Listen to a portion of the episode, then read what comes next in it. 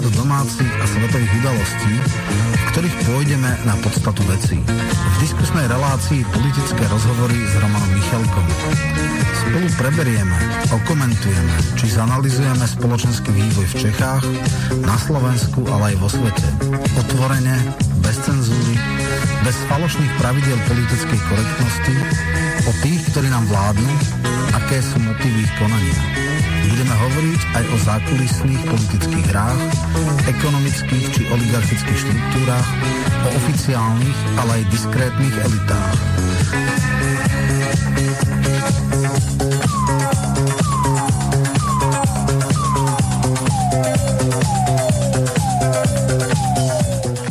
Vážená milé poslucháčky a poslucháči, od mikrofónu vás zdraví Miroslav Hazucha, zároveň aj od techniky. Tak ako býva zvyčajne po 4 týždňoch, sú tu opäť politické rozhovory s Romanom Michelkom, ktorého srdečne pozdravujem. Ahoj Roman. Ahoj Miro, zdravím teba a samozrejme aj poslucháčov, určite bude o čom, takže teším sa na debatu a verím, že rozoberieme politické udalosti do detailov. Výborne, zrejme si postrehol, alebo pokiaľ nie, tak si to vypočuješ teraz prvýkrát. Zuzana Čaputová, prezidentka Slovenskej republiky, mala zásadné vyhlásenie k situácii na Ukrajine, tak hneď tu v úvode je prvá ukážka. Nebudem to prehrávať celé, vybral som tie podstatnejšie veci, kde sa vyjadrila k takým 3 základným problémom, ktoré vznikli, alebo ona ich aspoň za problémy považuje, tak si to ideme vypočuť a potom to komentuješ. Dámy a páni, vítajte v prezidentskom paláci. Prezidentka Zuzana Čaputová vystúpi s vyhlásením v súvislosti s napätou situáciou na Ukrajine. Ďakujem pekne. Vážené spoluobčianky, vážení spoluobčania, dámy a páni, dovoľte mi, aby som sa vyjadrila, ako už bolo povedané, k napätej situácii na Ukrajine, najmä k tomu, akým spôsobom to dopadá potenciálne na Slovensko. Posledných pár mesiacov sledujeme výrazný nárast počtu ruských vojakov na hranici s Ukrajinou.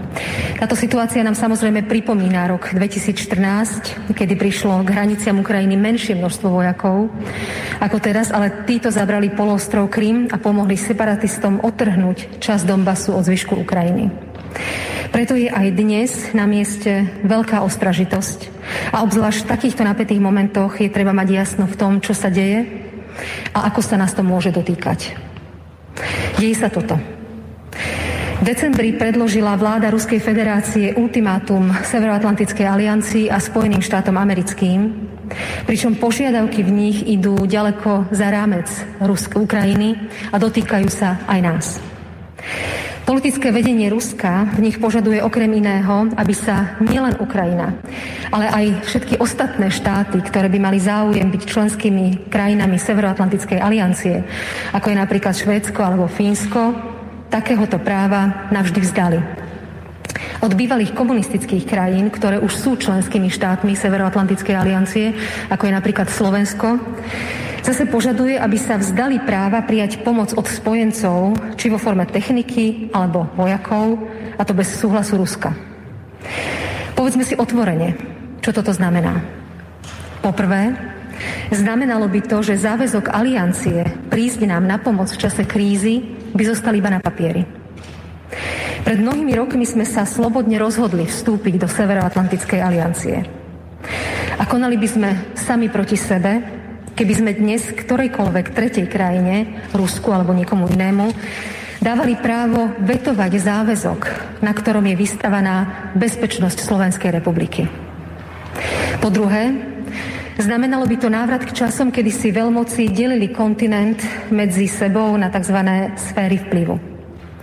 Najhorší z toho vždy vzišli národy, ako je ten náš, ktoré stratili aj slobodu rozhodovania, a zároveň sa na ich územie alebo ich územie stalo bojiskom mocenských záujmoch iných. Politické vedenie Ruska chce dnes o túto slobodu pripraviť nielen Ukrajinu, ale potenciálne aj nás. Slovensko nikdy nemalo takú slobodu rozhodovania nad vlastným osudom a taký vplyv na dianie v Európe, aký má cez členstvo v Európskej únii a Severoatlantickej aliancii. Toto nie je právo, s ktorým môžeme hazardovať a nechať si ho zobrať. Rusko má svoje legitímne obavy, má svoje práva ako každá iná krajina.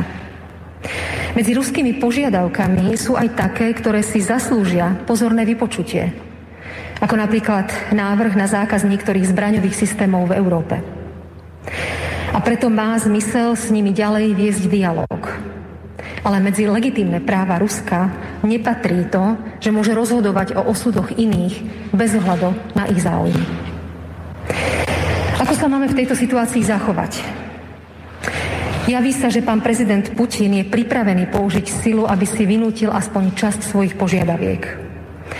Dnešná napätá situácia si práve z tohto dôvodu nevyžaduje silné slová, ale rozumné kroky a silné hodnotové postoje. Tým prvým musí byť jednota a rozhodnosť pri odmietnutí návratu k sférám vplyvu. Vypočujme si požiadavky, ktoré sa javia ako legitímne, a bavme sa o nich. Ale nerobme, prosím, kompromis v tom, čo je principiálne. V tom, že každá krajina, vrátane Ukrajiny, má slobodné právo rozhodnúť sa, kam chce patriť. Lebo keď raz toto právo uprieme Ukrajine, kde je záruka, že o ne neprídeme aj my sami. Po druhé, pomôžme Ukrajine. Lebo tým pomáhame aj sebe a pomáhame mieru. Aktuálne prebieha rokovanie alebo diskusia medzi slovenskou a ukrajinskou stranou o tom, čo by najviac Ukrajina potrebovala. Nedajme dôvod myslieť si, že sa podarí rozštiepiť Slovensko a Európu na priaznivcov a oponentov Moskvy. Toto nie je čas na politikárčenie.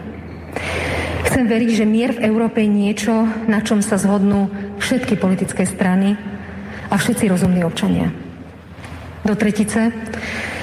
Potrebujeme si dôkladne preveriť krízový manažment a obranu u nás doma.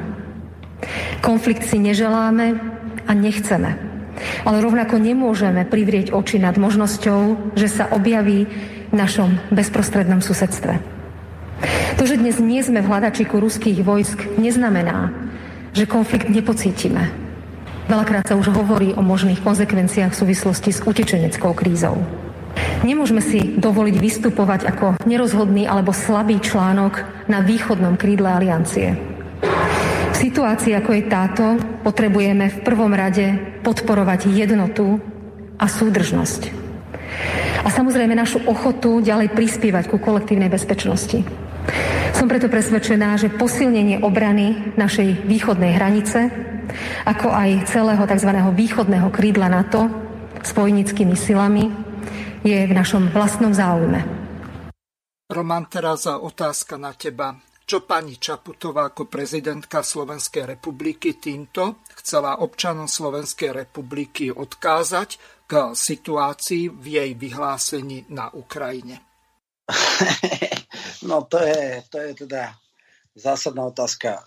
Ten prejav bol štandardný v zmysle nič nehovoriaci, plný floskúl, bez jasných postojov. Samozrejme, adorovala tam našu euroatlantickú orientáciu, dávala akési... No, takto spýtam sa ťa. Bolo referendum o vstupe do NATO, alebo bolo to súkromné rozhodnutie politických elít okolo Mikuláša Dzurindu v roku 2003? Tak, bolo to bez referenda, každý vieme. Absurdné bolo, že občianska iniciatíva, kde bol Edo Chmelár, Roman Kaliský, Ján Čarnogorský a tak ďalej, a dve parlamentné strany v tom čase, alebo tá jedna parlamentná je mimo parlamentná, teda komunisti a SNS. SNS boli vtedy, myslím, mimo parlament, ale komunisti boli vtedy v parlamente. Ano. Mali v podstate... začali zbierať podpisy, ani len 100 000 sa ich nenazbieralo, takže nakoniec referendum nebolo. Je to pre mňa absurdné, že v čase, kedy sa plus minus bombardovala Juhoslávia, bolo to ešte živé, tak na Slovensku sa nenašlo 100 000, a to ešte mali sekretariáty strán. Čiže ako, ja by som vládu nevinil za to, že nebolo referendum. Referendum sa mohlo vyvolať, ale jednoducho nebola politická vôľa a strany, ktoré dostávali veľmi slušné príspevky z štátneho rozpočtu, tak jednoducho neboli schopné zorganizovať zberačov podpisov a tak ďalej a tak ďalej. Však neviem, ako komunisti, ale minimálne SNS-ka mala vtedy všetky okresné organizácie poriešené s profesionálnymi zamestnancami. Ale dobre, to už nehajme tak. Skrátka, prijali to v parlamente, bolo to legálne, nebolo to legitímne. Pamätám sa, že dokonca Kaní sa ešte vtedy zupácky minister obrany za SDL, ktorý veľmi, veľmi vehementne presadzoval bombardovanie Juhoslávie a vtedy bol aj rozkol, že mladí MDLáci, mimochodom aj Štefunko a táto partia, vtedy ešte rodnej strane verní, boli vtedy proti starým, proti tým jastrabom. Je to úplne absurdné, že ľavicová strana mala vtedy ministra obrany, ktorý bol najväčší jastrab. No ale dobre, to už sú reminiscencie. Každopádne, keď hovoríme teraz o tomto postoji, tento postoj bol tak, že neboli tam také síce naďovské formulácie o ríši zla a podobné, ale samozrejme náznaky tam boli. Určite by som tú diagnostiku nedal tak, ako to dala pani prezidentka. To znamená, že o čo ide a že teda kto má záujem na eskalovaní. Nebolo to ani, že ultimátum dala Ruská federácia. Ruská federácia vždycky, keď niekto začína vyjednávať, tak samozrejme bude žiadať viacej, ako reálne očakáva, že sa môže vyjednať, aby mal kde ustúpiť. Hej. Čiže žiadam 150%, aby som získal 100 alebo 80%. To znamená, aj ruským diplomatom bolo jasné, že ich požiadavky, aby sa stiahli NATO na úroveň roku 1997, aby v Pobalti a v Bulharsku a v Rumunsku neboli základné, že jednoducho to nie je priechodné. Hej. A na druhej strane tam boli nejaké veci, v podstate o čo ide Ruskej federácii.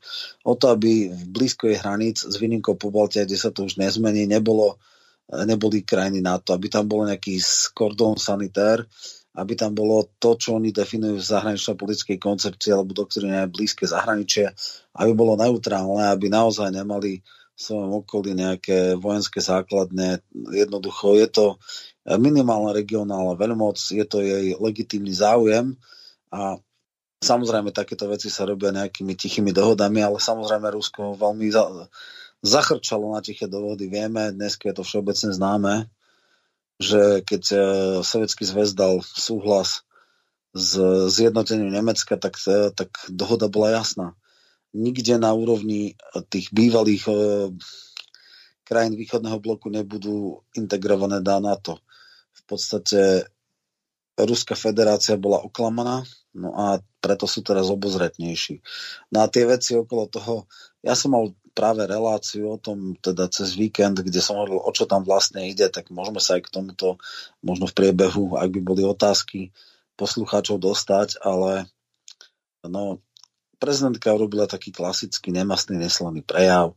Na jednej strane akože deklarovala akési nebezpečenstvo, že vieme, kde patríme, naznačila, že k tomu môže byť nejaký akože kvázi pseudoagresor, že dáva ultimáta, čo nedáva, alebo keď ja vyjednávam, to nie je ultimátum. Hej. No ale však v poriadku. No a ultimátum by to bolo vtedy, keby Rusi namierili jadrové zbrane niekde z Kuby, z Nikaraguji, z Venezuely na Spojené štáty a povedali by, stiahnite stadiaľ tých vojakov, ináč dostanete to na vlastné územie behom pár minút. No tak to by bolo ultimátum. Ale to už bolo atomové ultimátum, ale vôbec, že pokiaľ do toho termínu nedáte, tak ja neviem, dáme vojenské základne v Luhansku a v Donecku a neviem, podporíme ofenzívu týchto samozvaných ako keby ľudových republik až do konca, alebo chceme urobiť nejaký koridor až po Odesu. Hej, a čo by rovno nie po slovenské hranice, že ešte im zaberú aj Podkarpatskú Rus.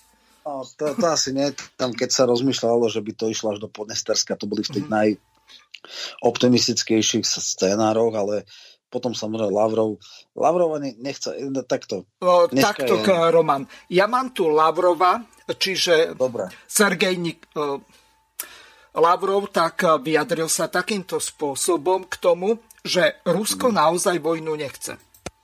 Pokud bude záležet na Ruské federaci, pak válka nebude. Nechceme války. Ale nedovolíme hrubě narušovat naše zájmy, ani naše zájmy ignorovat. Nemohu říci, že jednání skončila, protože nyní Američané a NATO, jak víte, více než měsíc studují extrémně jednoduché návrhy, uzavřené v návrhu smlouvy s Washingtonem a dohody se Severoatlantickou aliancí. A my jsme dostali odpovědi teprve předevčerem. Odpovědi, které byly psány takovým západním stylem, ale v sekundárních otázkách jsou racionální zrnka. Dnes, jak jsem již uváděl, dnes posílám oficiální žádost všem svým kolegům s přímou výzvou, aby oficiálně vysvětlili, jak hodlají v současných historických podmínkách plnit závazky, které jejich země podepsaly na nejvyšší úrovni. Na pozadí papíru, který nám byl zaslán z NATO, je americká odpověď téměř modelem diplomatické slušnosti. Od NATO je reakce tak ideologická, tolik dýchá exkluzivitou Severoatlantické aliance, jejím zvláštním posláním a zvláštním účelem, že jsem se trochu stydil za ty, kteří to psali. Varovali jsme je, že pokud bude drzost pokračovat a nemohu jejich prohlášení jinak pojmenovat, že pokud okamžitě nepřijmete ochranu pro velvyslance, požádáme velvyslance Antonova, aby opustil Spojené státy.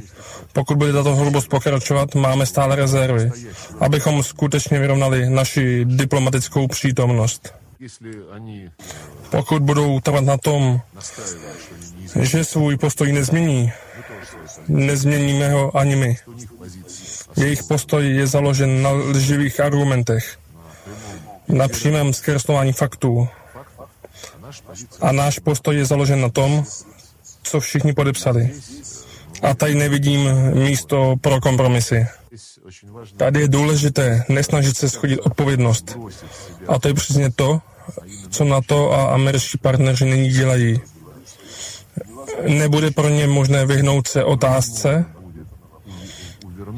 proč nedělají to, pod čím se podepsali jejich prezidenti, o nepřípustnosti posilování své bezpečnosti na úkor bezpečnosti ostatních. Pokud chce Zelenský diskutovat o normalizaci bilaterálních vztahů, které trpí jednostrannými akcemi jeho režimu, na tyto akce my samozřejmě odpovídáme. My jsme připraveni, prosím, ať přijde do Moskvy, do Soči, Petrohradu, podle toho, kam se dohodnou. Roman, ako ty to vlastne vnímaš, čo povedal Sergej Viktorovič Lavrov ohľadom situácie, ktorú komentovala pani prezidentka, že údajne zo strany Ruskej federácie bolo nejaké ultimátum. Na druhej strane vidíme, že ako nehorázne zaobchádzajú napriek tomu, že veľvyslanci alebo ľudia, ktorí zastupujú Rusko v OSN, tak aké majú obrovské problémy ohľadom zabezpečenia ich bezpečnosti, diplomatickej imunity a tak ďalej. Jasné. Ešte, ja rozmýšľam, ako toto poňať, lebo zase to sú také fragmentárne ako vyjadrenia k niečomu, čo bolo, ale aby ľudia, poslucháči, poznali podstatu konfliktu v nejakom kontexte, tak treba povedať, o čo sa tu hrá a treba si zobrať nejaké paralely a na základe toho sa snažiť zadefinovať, o čo ide jednej strane, o čo ide druhej strane.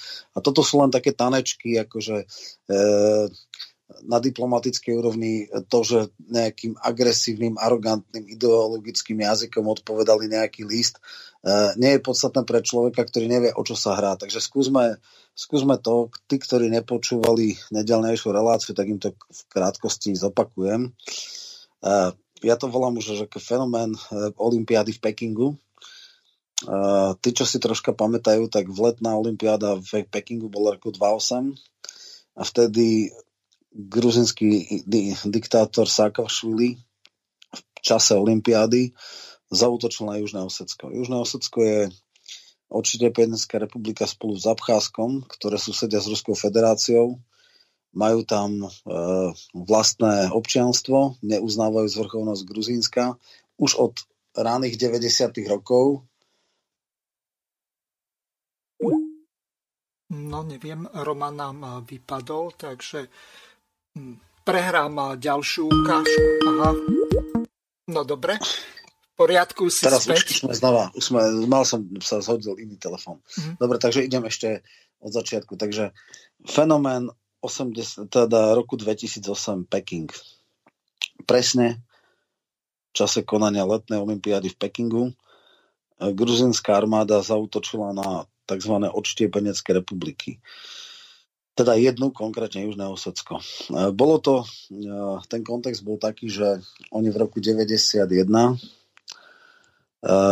zažívali etnické čistky až masakre prvého akože dizidenta zvoleného gruzinského prezidenta Zviadek Amsachurdiu, ktorý bol všetko možné, len nedemokrát. Tento diktátor neskutočným spôsobom likvidoval menšiny a vtedy Ruská federácia, respektíve ešte Sovietský zväz v 91. Dali tam mierové jednotky a v podstate tie znamenali, že nejaké vraždenie menšín bolo zabezpečené, teda zastavené. V podstate Abcházsko, Osecko a Adžarsko, to boli tri odštiepenecké republiky, ktoré takto fungovali potom za Ševarnádzeho až do tej revolúcie, kde prišiel Saakašvili.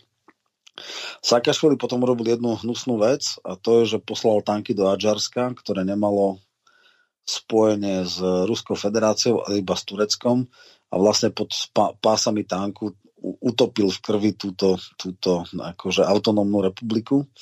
Samozrejme, veľkí humanisti mlčali a nechali šialeného diktátora robiť masakry. No ale pri tých krajinách alebo republikách, ktoré sedili s Ruskom, tak to nebolo možné, pretože oni mali dvojité štátne občianstvo, okrem občianstva Južného Osecka, tak aj Ruskej federácie, kde to Abcházci, a boli tam v podstate ruské dislokované armády.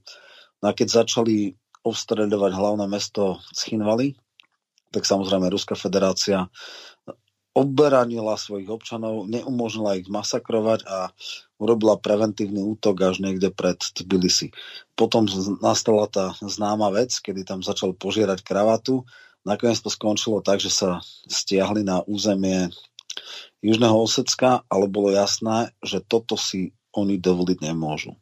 A teraz poďme k konceptu zahraničnej politiky Ruska. Rusko má taký špecifický kontext. Jemu vlastne tieto tzv. Zmrazené konflikty alebo tieto vraj nikým neuznané, no uznajú akurát Nikaragua, tuším, že Vanuatu, nejaký Tichomorský ostrov a Ruská federácia, čiže 3 alebo 4 krajiny uznali Južné Osecko a Abcházsko.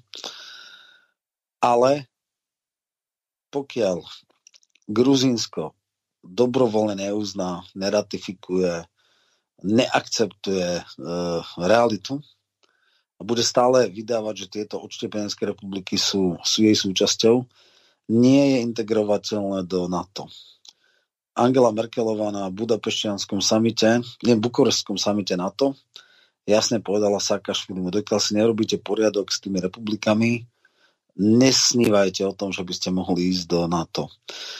Povedala to aj preto, lebo samozrejme, ak boli v NATO, tak existuje tá klauzula solidarity, a vlastne všetky krajiny by boli povinné prísť na pomoc Gruzínsku. Podľa článku 5 Severoatlantickej zmluvy. No a samozrejme, že Francúzi, Italiani, Nemci nemajú ani najmenšiu chuť ťahať sa kvôli nejakému šialenému diktátorovi za prsty s Ruskou federáciou a ísť do nejakej úplne že zbytočnej vojny, ktorá bude stať obrovské prostriedky a absolútne skazu jednoducho kvôli nejakým chorým nápadom takýchto šialencov, toto im rozhodne nemienia akože umožniť. A presne ten istý model platí aj pre Ukrajinu. Ukrajina, dokiaľ má Luhansk a Donetsk, ktoré majú status taký, aký majú, dokiaľ to Ukrajina neakceptuje, no tak jednoducho je neintegrovateľná. A to v podstate Rusku stačí. Ale samozrejme, ono musí držať všetko preto, aby to ostalo toto status quo, pretože takto vie, že dokiaľ to tak bude, tak žiadna veľmoc nebude, alebo teda minimálne veľkí a výrazní hráči v NATO, Francúzsko, Anglicko, Nemecko, Anglicko nie, Francúzsko, Nemecko, Taliansko nebudú mať záujem. No, nejaká reál politika sa už prejavila aj predtým, keď napríklad Angela Merkelová chcela urobiť taký handel a v podstate vravela, že dobre, však Krím je už jasný. Jednoznačne pochopila, že Ruská federácia ho nikdy nevydá a že to je jednoducho fait accompli, hotová vec. A chcela to nejak vyhandlovať v tom zmysle, že no ak by teda Ruská federácia uznala Kosovo, tak možno, že potom aj Európa postupne by nejak akceptovala anexiu Krímu. To bolo samozrejme v takých tých polootvorených, kuloárnych, neoficiálnych debatách. Bolo jasné, že tak skoro to nebude trvať, ale tak toto bude. No teraz Bidenová iniciatíva je taká, že v podstate, čo sa stalo medzi tým na Ukrajine. Po Porošenkovi prišiel Zelenský, samozrejme, my máme jedného šaša, oni majú šaša. V podstate človek, ktorý má jedinú kvalifikáciu, že mu písali scenár, on hral prezidenta, tak teraz sa stal naozaj. To je fakt, že bizár, že sitcomový hrdina sa stane naozaj prezidentom. Problém je v tom, že predtým mu to písali scenáristi, teraz by mal akože sám hrať a nemá k tomu píše, alebo tí, čo mu píšu scenár, tak ju píšu veľmi zle. Očarenie z takejto akejsi novoty alebo bizarnosti vyprchalo. Chce sa vršiť na svojom predchodcovi Porošenkovi, začal ho stíhať za vlastizradu a veril a dúfal, že keď sa vráti na Ukrajinu, že ho zákon dajú do kolúsky, nestalo sa, je vyšetrovaný na slobode. Čiže ani nemôže povedať, že našiel toho podliaka, ktorý môže za všetky neduhy Ukrajiny. No tak potom prišlo, že keď lídri strácajú, tak jedna zo šanci je preklopiť tú verejnosť zo svojho zlyhania na nejakú akože ohrozená vlast a tak. Chcel byť vojnovým prezidentom. Pravdepodobne od Bidena a jeho administratívy dostával informácie, že dostane absolútnu podporu politickú, možno vojenskú. Vojenskú v zmysle, že mu dajú úvery, zbrane, zbraňové systémy, ale samozrejme už nie vojakov. Čiže to je z hľadiska Ameriky to takzvaná proxy alebo zástojná vojna, alebo Amerika bojuje proti Rusko ukrajinskými rukami a ukrajinskými vojakmi a ukrajinskými občanmi, respektíve chce bojovať. Amerike to zvýši zisky, zvýši sa zadlženosť z Ukrajiny, ktorú oni kapitalizujú v tých 3200 nesprivatizovaných podnikov. Čiže z hľadiska Ameriky veľmi dobré, z hľadiska Ukrajiny je absolútna vlastizrada. No a Ruská federácia musela jasne dať najavo, aby Zelenský ani nedúfal, ani netušil, ani neskúsil urobiť tú šialenosť, že by poslal tanky do Luhanska a Donecka, lebo v tom prípade by samozrejme musela Ruská federácia zasiahnuť. Tí občania v tých ľudových republikách majú samozrejme občianstvo tých republik plus, majú ruské pasy, majú aj ruské občianstvo a Putin nemôže pozerať, ako nejaká banderovská svoloč masakruje ruských občanov. Jednoducho aj vnútropolitického hľadiska je to nepriateľné. No, takže demonstratívne dislokoval armádne jednotky na hranice s Ukrajinou, respektíve s tou oblasťou a je to jasné. Ako náhle by začali nejaké vojenské operácie v týchto odštepenických republikách, Ruská federácia by im pomohla. A teraz sa jedná o to, že čo ďalej. No potom boli teda tie vyjednávania a Rusko v podstate dlhodobo a systematicky deklaruje, môžeme fungovať normálne, ale toto je sféra nášho záujmu. Tieto krajiny, ktoré nás obkľúčujú, nemáme záujem, urobíme všetko preto všetkými možnými politickými a diplomatickými krokmi, aby neboli integrované do NATO. Už ste nás raz oklamali, a to, čo sa dialo za ožratého Jelcina, sa už robiť nebude. Jelcin nechal na Pobaltí Rusov ako občanov druhej kategórie. Nemajú občianstvo, nemajú jazykové práva, nemajú možnosť voliť. Je tam jazyková polícia. Ak chcú mať živnosť, musia robiť jazykové skúšky pred jazykovým komisárom a tak ďalej a tak ďalej.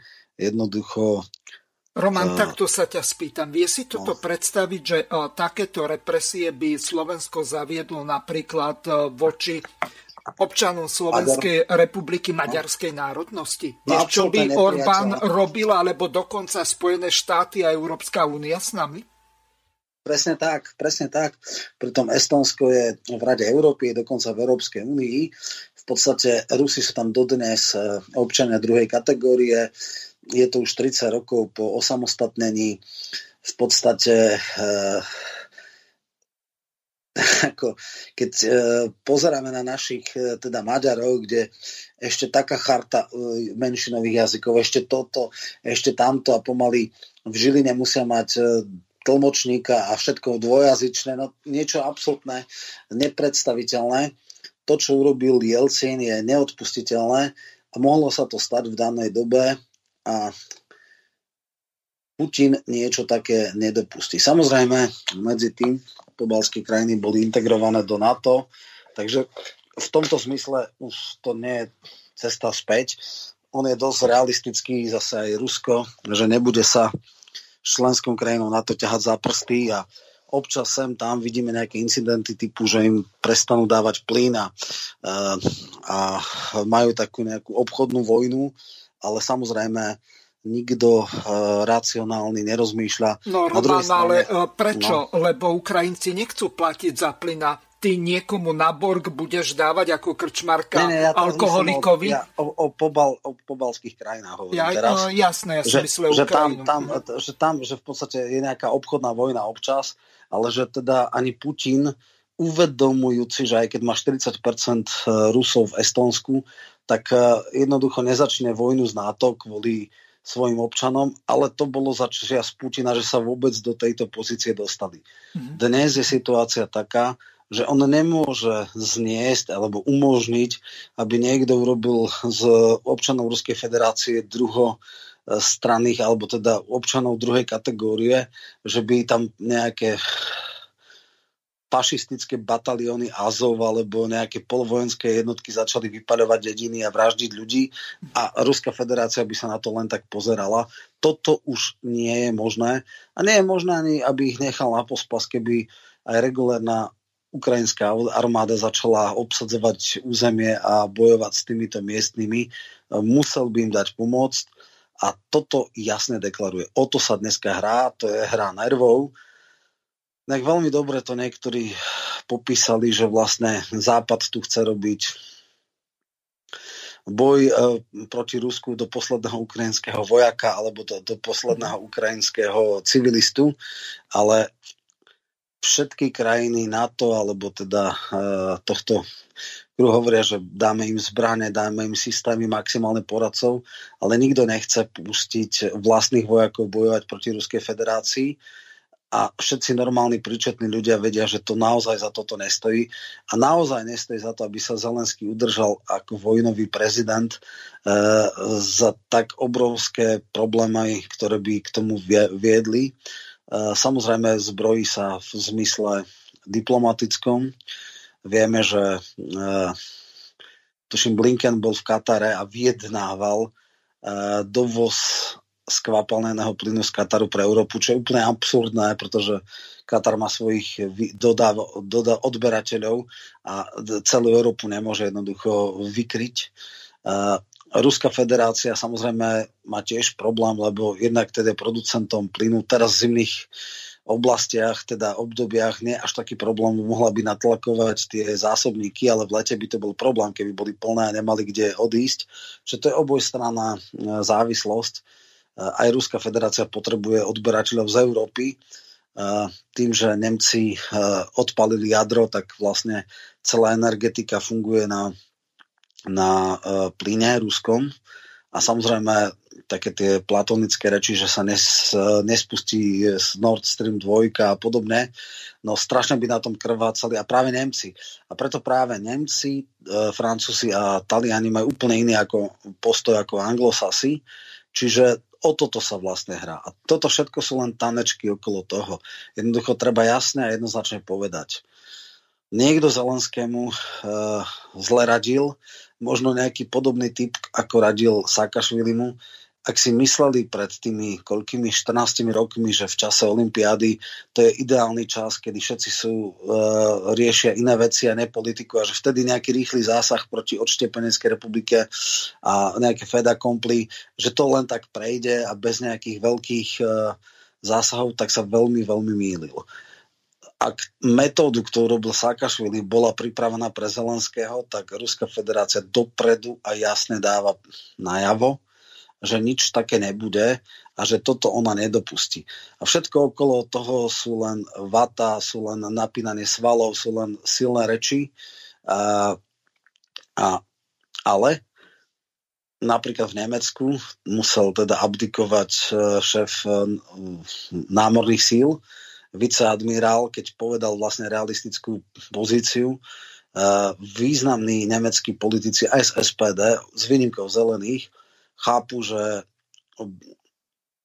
nemá zmysel a je proti ich osobným politickým záujmom a ekonomickým záujmom, aby vznikol konflikt na Ukrajine, aby oni boli rukojemníkmi, pretože ruská a nemecká ekonomika je extrémne prepojená minimálne, čo sa týka energonosičov. To znamená, že ak by naozaj vypadol Nord Stream 2, tak tie strašné miliardy, ktoré bolo do toho investované, sú úplne vyhodené peniaze, to je prvá vec. Druhá vec, nastal by energetický kolaps, ak by vypadli plynové elektrárne, no tak jednoducho tým, že sa uzatvára jadro, tak oni sa dostanú do takých týchto, že budú mať blackout jeden za druhým, čiže toto naozaj no Roman, takto sa ťa spýtam. No. Teraz sa prechádza na elektromobily, na dobíjanie tých batérií, tak ja si to ani neviem predstaviť. Oni ani s týmto prechodom od spaľovacích k elektrickým motorom a nabíjaniu týchto batérií, tak nebudú to vedieť pokryť, pretože ak sa začne niekoľko miliónov automobilov nabíjať o niekoľko rokov, alebo v priebehu povedzme nejakých 2-3 rokov, tak ja si to ani neviem predstaviť, že či vôbec bude elektrina na svietenie, na prevádzku bežných zariadení a tak ďalej, lebo... Presne tak. Čiže tam je obrovská chyba. To je vlastne ťažká daň, ktorú museli CDU zaplatiť za koalíciu s zelenými, kedy odpálili sociálnych demokratov a bola to, tuším vtedy trojkoalícia FDP, zelený a CDU. Roman, napriek tomu, že som nevyhlásil, už sa nám jeden poslucháč dovolá, tak mu dáme slovo. Nech sa páči, pán poslucháč, ste vo vysielaní, môžete pánovi Michalkovi položiť otázku.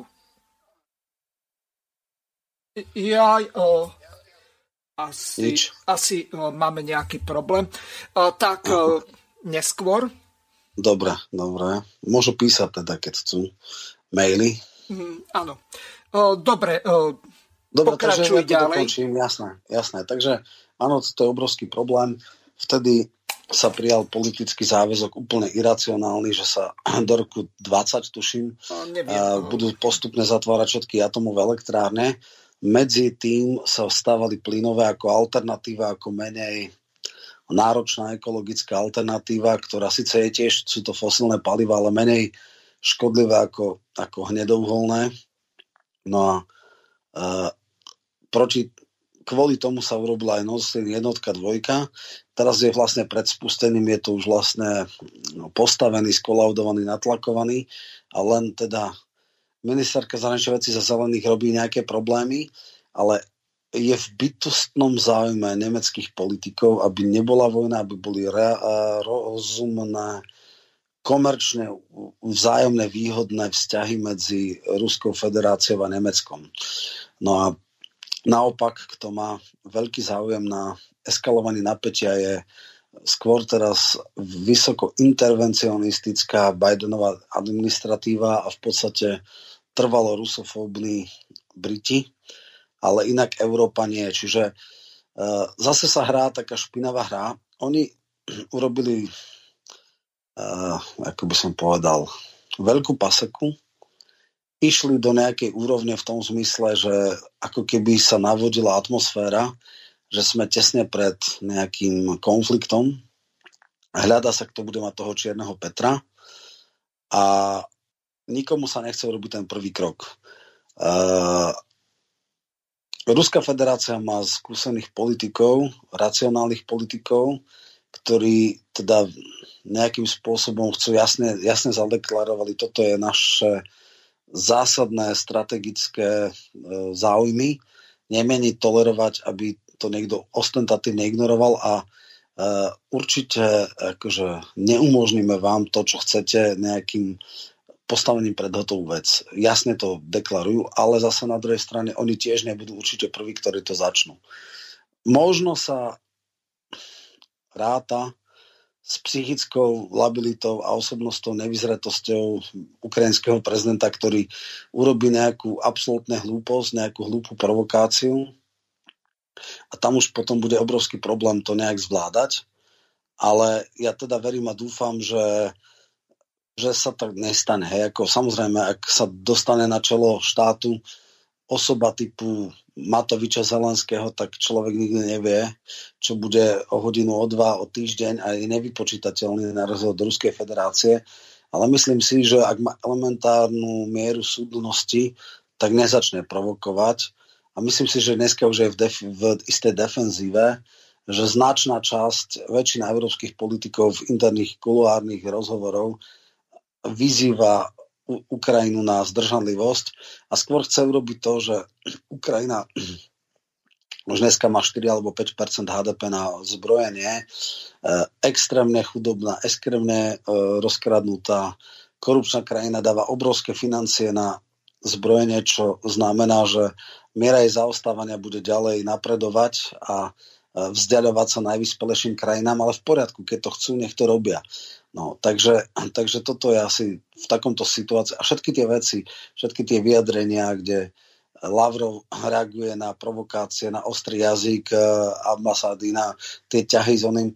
V tomto zmysle je strašne veľa výhrad voči Trumpovi, ale v zahraničnej politike nerobil aktivistickú politiku. V podstate bol izolacionalista a strašne veľa ľudí vytáčal, ale v tomto bol určite lepší. Bohužiaľ, Bidenová administratíva má jastrabov a intervencionistov, takisto ako Briti a s absolútnym cynizmom chcú hrať šachy inými rukami a na iné triko. Ako im by to veľmi vyhovalo, keby Rusko bolo oslabené konfliktom ekonomicky, samozrejme, pretože ako náhle by začal konflikt, tak okamžite sú najtvrdšie sankcie ekonomické a tým pádom v podstate ešte akože šanca by vyrástla nejaká silná regionálna veľmoc je problematická, hej? Ale najviac by na tom krvácala Ukrajina. Ale to im je jedno, to je cynický pohľad, donútia ich alebo motivujú nakúpiť obrovské množstvo zbrojného materiálu, zbrojných systémov, oni sa strašným spôsobom zadlžia, no a potom príde spadla klec a budú musieť brutálnym spôsobom pod cenu vypredávať štátne podniky, samozrejme do tých správnych rúk.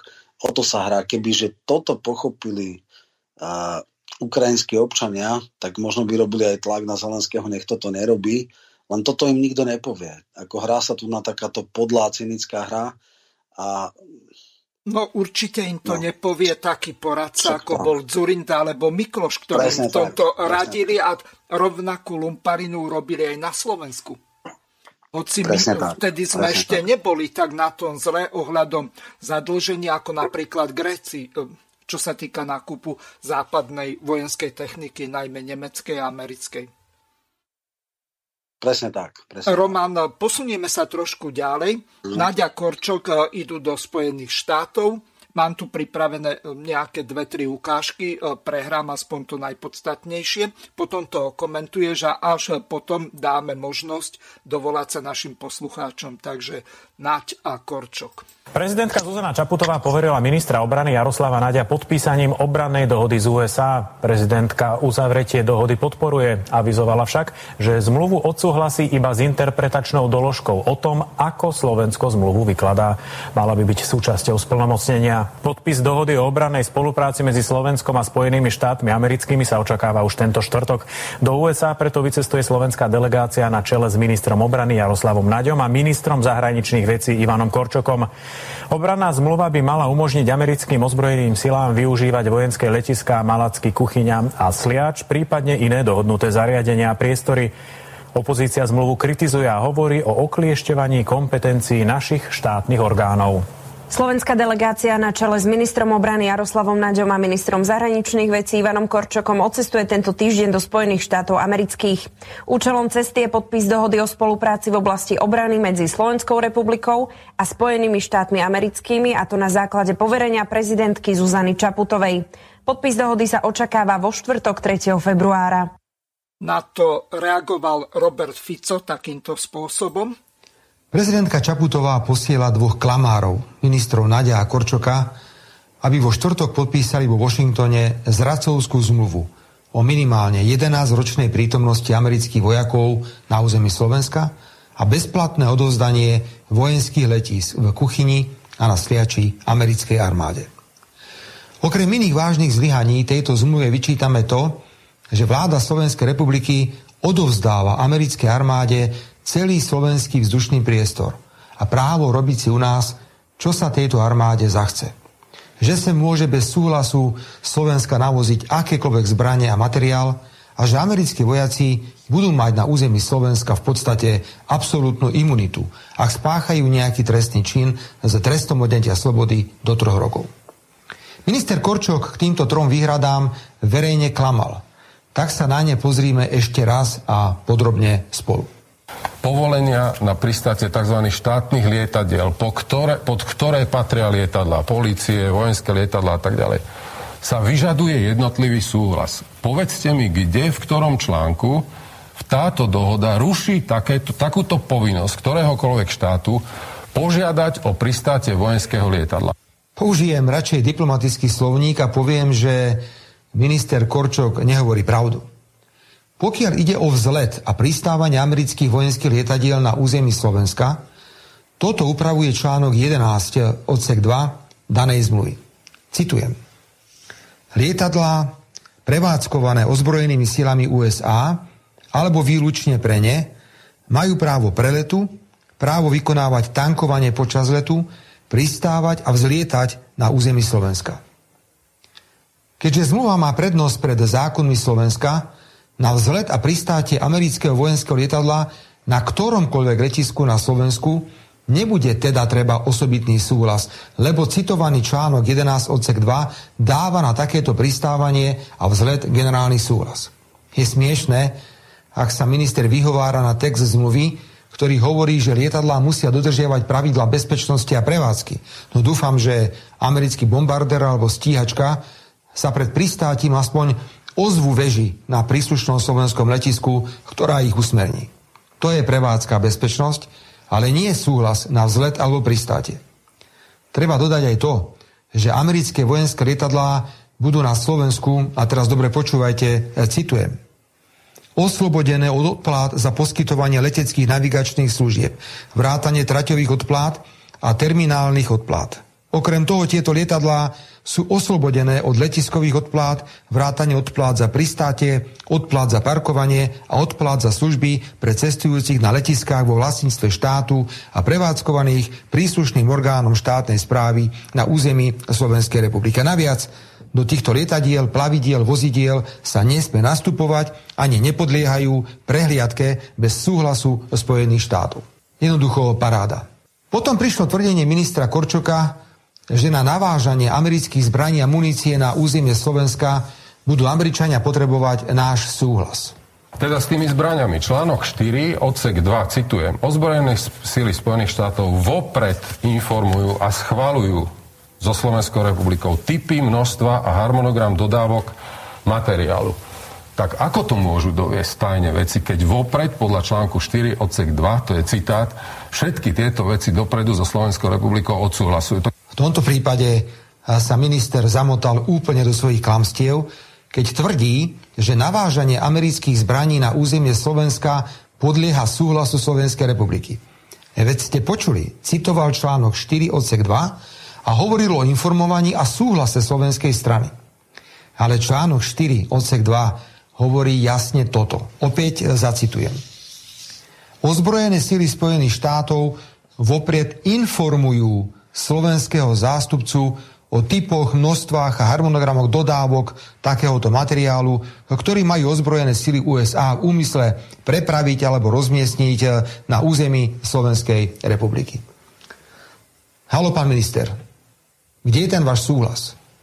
Američania nám jednoducho oznámia, čo chcú doviesť, asi to aj dovezú a Slovensko nebude mať na charakter takýchto dodávok vrátane nebezpečného materiálu žiadny vplyv. Hneď v úvode tejto časti pripomeniem, že takúto alebo veľmi podobnú zmluvu majú napríklad Bulhári uzavretú. Obrovské demonštrácie opozície sú momentálne v Bulharsku. Tá zmluva je platná od roku 2006, čiže nejakých zhruba 17 rokov. Samozrejme, majú právo po tých 10 rokoch tú zmluvu ukončiť. Poslali tam návrh uznesenia o tom, aby vláda sa touto problematikou zaoberala, tú zmluvu vypovedala na základe toho, že tých 10 rokov uplynulo, ale ticho po piešine, ako hovoria Česi, to znamená, že pokiaľ je tam vláda, ktorá súhlasí s prítomnosťou tých amerických vojsk, taká, aká je napríklad u nás, tak to bude veľmi ťažký proces. A ešte sa ťa spýtam na druhú dôležitú vec. My 29. marca 2024 budeme mať presne na deň a rok ukončených 20 rokov členstva v NATO. To znamená, že po 20 rokoch podľa článku 13 Washingtonskej zmluvy môžeme ukončiť členstvo v NATO.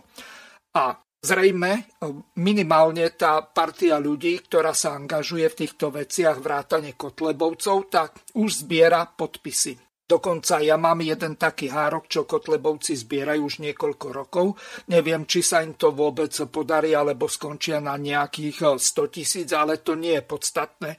Iná skupina ľudí určite tie podpisy vyzbiera do toho daného dátumu a potom, čo s takouto zmluvou vôbec robiť, nedostaneme sa do situácie takej ako napríklad Kirgizsko, keď vstúpilo do Šangajskej organizácie pre spoluprácu a zároveň je členom tej organizácie dohody kolektívnej bezpečnosti a nemôže 20 rokov dostať Američanov zo svojho územia. Takže nech sa páči, Roman. Okomentuj, čo povedal Fico, čo povedal Korčok Naďa. Pregmal presne, išiel článok po článku a vyvracal lži Korčoka. Korčok jednoducho, ak mu niekto verí, tak v poriadku, ako podľa mňa je to znak chábeho úsudku, ale v poriadku, niektorí chcú veriť.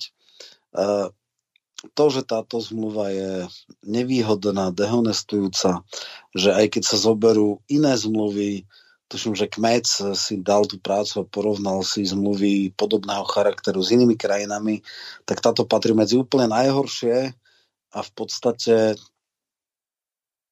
podľa mnohých týchto vlastne to bola absolútna submisivita. My sme v podstate nevyjednávali, čo nám americká strana dala, to sme zrazili opätky, alebo Jaro Naď zrazil opätky a zasalutoval a povedal, že provede.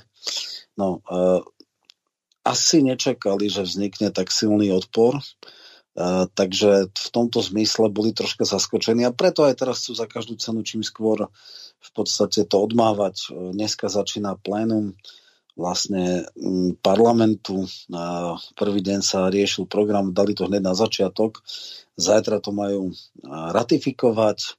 Ak by náhodou bola obštrukcia, budú asi dávať ťahať nočné rokovanie, no a potom hneď už zajtra Korčok s Náďom to majú ísť teda štvrtok to majú ísť podpísať do Ameriky. No, to, že to veľmi smrdí, nepriamo potvrdila aj prezidentka, keď sa trvala na tej interpretačnej doložke, ktorá je ale úplne jednostranným a absolútne nezaväzujúcim aktom, ale ako povedala dokonca už aj Kovačič-Hanzelová, tak prezidentka validovala výhrady voči tejto zmluve, inak povedané uznala ich, alebo nebrala ich na ľahkú váhu, ale urobila absolútny figový list, preto lebo toto je náš pohľad, ale ten nemusí byť súbežný s americkým. Je možno, že aj americká strana dá interpretačnú doložku, No uvidíme, čo z toho bude. No teraz poďme k tým nejakým veciam, že čo ďalej, lebo tak z extrémnou mierou pravdepodobnosti sa dá rátať s tým, že zajtra parlament to schváli. Treba zdôrazniť, že na schválenie netreba ústavnú väčšinu, ale jednoduchú. A to ani nie všetkých, ale uznášania schopných. To znamená, keď bude 130 poslancov, tak 66 stačí na odmávanie tejto zmluvy.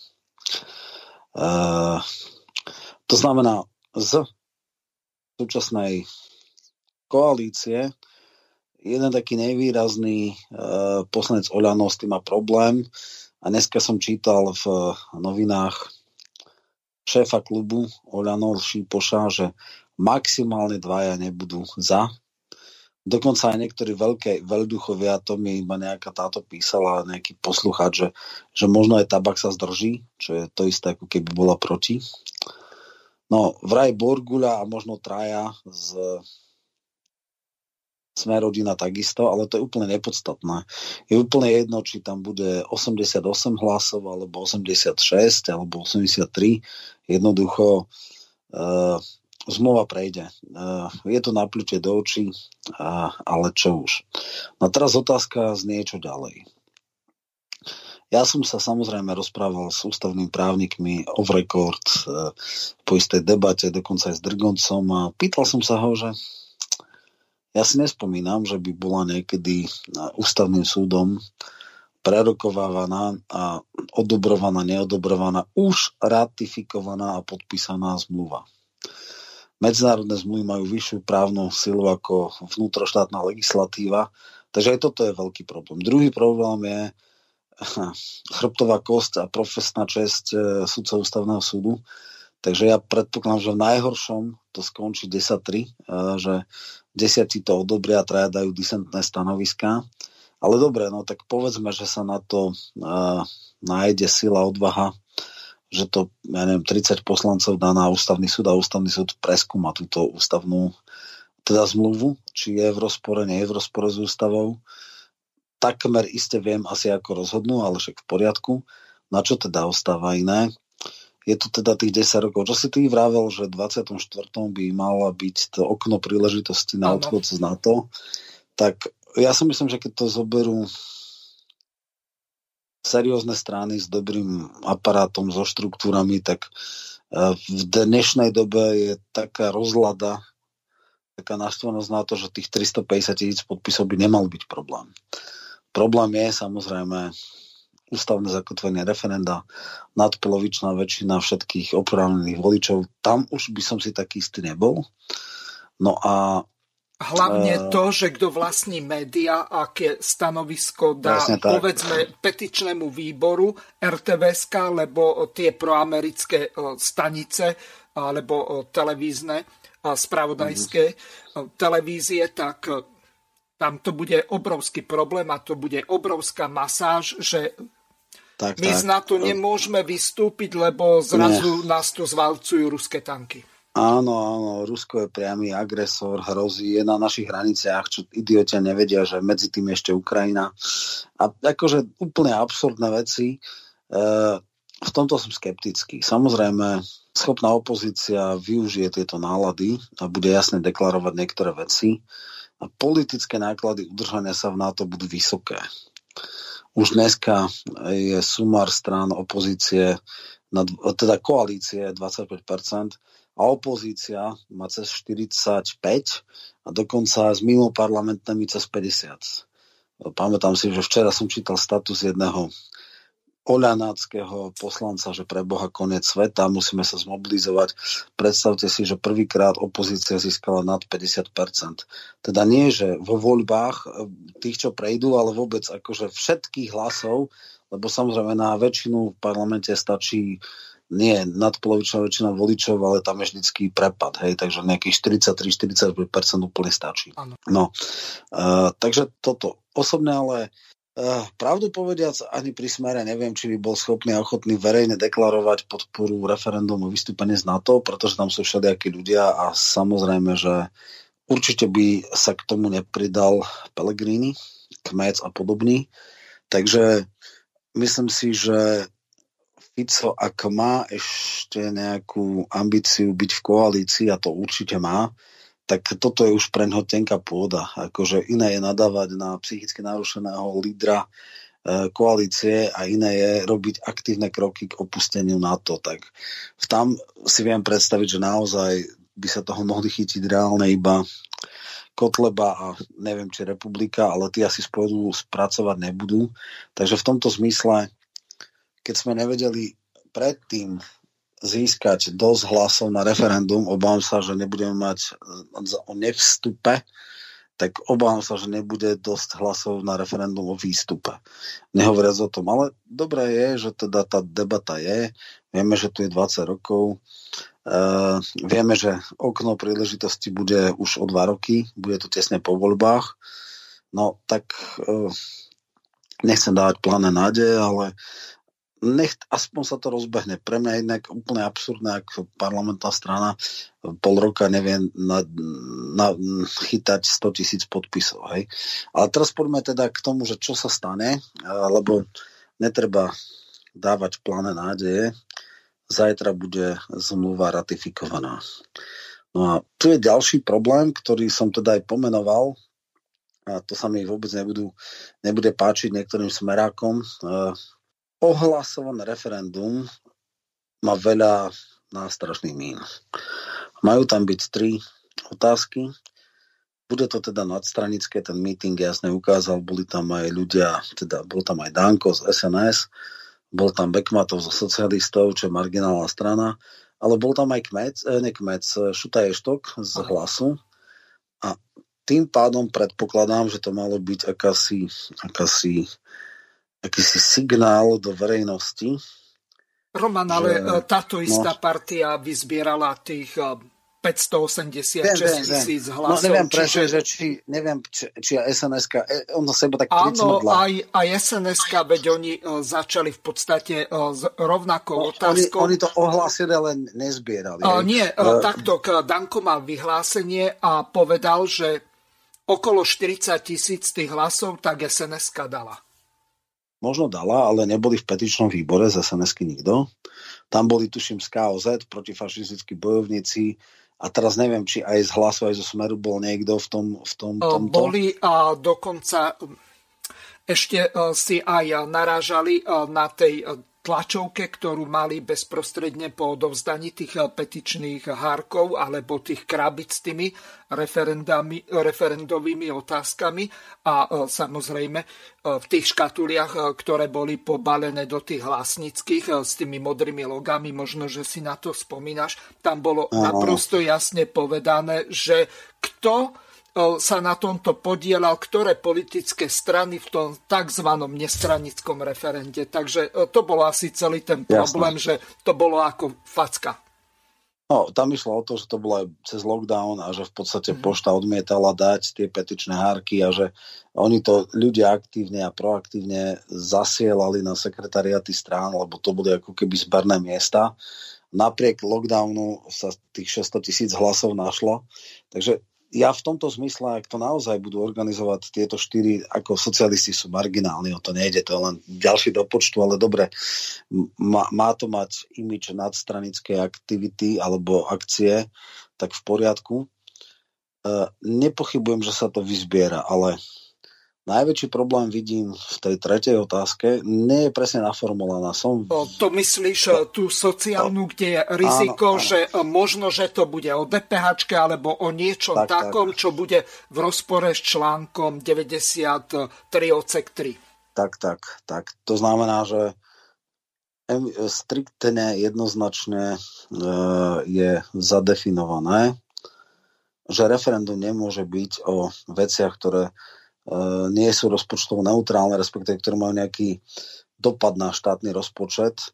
Tam sa to v roku 1992 deklarovalo alebo zdôvodňovalo, že nemôžeme predsa ľuďom dávať, aby si rozhodovali o daniach, lebo všetci sú hlúpáci a každý by chcel iba čo najnižšie dane a v referende by si, odhlasovali nulové dane alebo nejaké mikroskopické a tým pádom by skoloval systém. No vieš, ale napríklad vo Švajčiarsku je možné o daniach hlasovať a oni si ich neznížia, lebo by si znížili úroveň služieb štátu.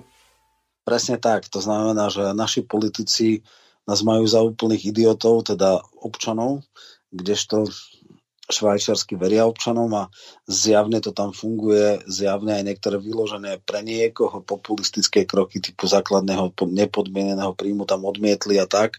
Čiže to, že naši ústavodárcovia neverili slovenským občanom, je teda ich hanba alebo ich vizitka, ale ono je to dneska tak, je to platné a s obrovskou mierou pravdepodobnosti by podobne formulovaný záväzok narazil na ústavný súd. Hej. Uvidíme, ako zase, ak by to bol nejaký len deklaratívny, že teda vláda má riešiť rozpočtovými opatreniami, ani nemôže byť rozpočtové opatrenie nejak, radikálne zdražovanie cien energonosičov, potravín a tak ďalej, bez nejakého návodu. Neviem, ako to chcú formulovať, ak to bude, tak nechám sa prekvapiť, ale idea tej otázky je veľmi problematická. Nazme to takto, hej? No a no oni veľmi ťažko sa na tomto dohodnú, lebo ja viem o tom, že tých sociálnych otázok je predložených asi 5 a hlásnici chcú presadiť niečo iné, ako chcú smeráci a zrejme SNS-kári. Neviem, aké budú mať tie ich návrhy, čiže tu už bude problém a možno. Problém je aj v tom, že tá petícia stále nebeží, lebo oni nie sú schopní sa na tej tretej otázke dohodnúť, ale ešte by som sa vrátil k tej druhej otázke. Ja neviem, akým spôsobom bude zadefinovaná. Fico v hrubých rysoch už niečo povedal, že ako by to malo byť. Mohli by sme rozobrať tú druhú otázku ohľadom toho zakotvenia, toho skrátenia toho volebného mandátu tých poslancov? Áno, tak máme tu nález ústavného súdu, ktorý hovorí, že takéto referendum je možné, ale iba v prípade, ak je to zafixované v ústave, ak je to prijaté ústavným zákonom. No teraz samozrejme Fico prišiel s takou ideou, že vlastne referendum sa má meniť ústava. Hej? Že súhlasíte s tým, aby bolo, a teraz tam bola zmenená ústava v tom zmysle, aby bolo možné referendum v predčasných voľbách. Čiže ako keby on vychádza z jedného faktu. Ten fakt je následovný, že platné referendum vychádza v zbierke zákonov ako zákon. Na druhej strane to je vlastne pokyn, lebo ako máme judikát ústavného súdu, ktorý hovorí, že nie je možné v referende príjmať paragrafové znenie zákonov. To je zákon z roku 96 alebo 7, tuším, kedy sa Šimko snažil presadiť zákon o priamej voľbe prezidenta.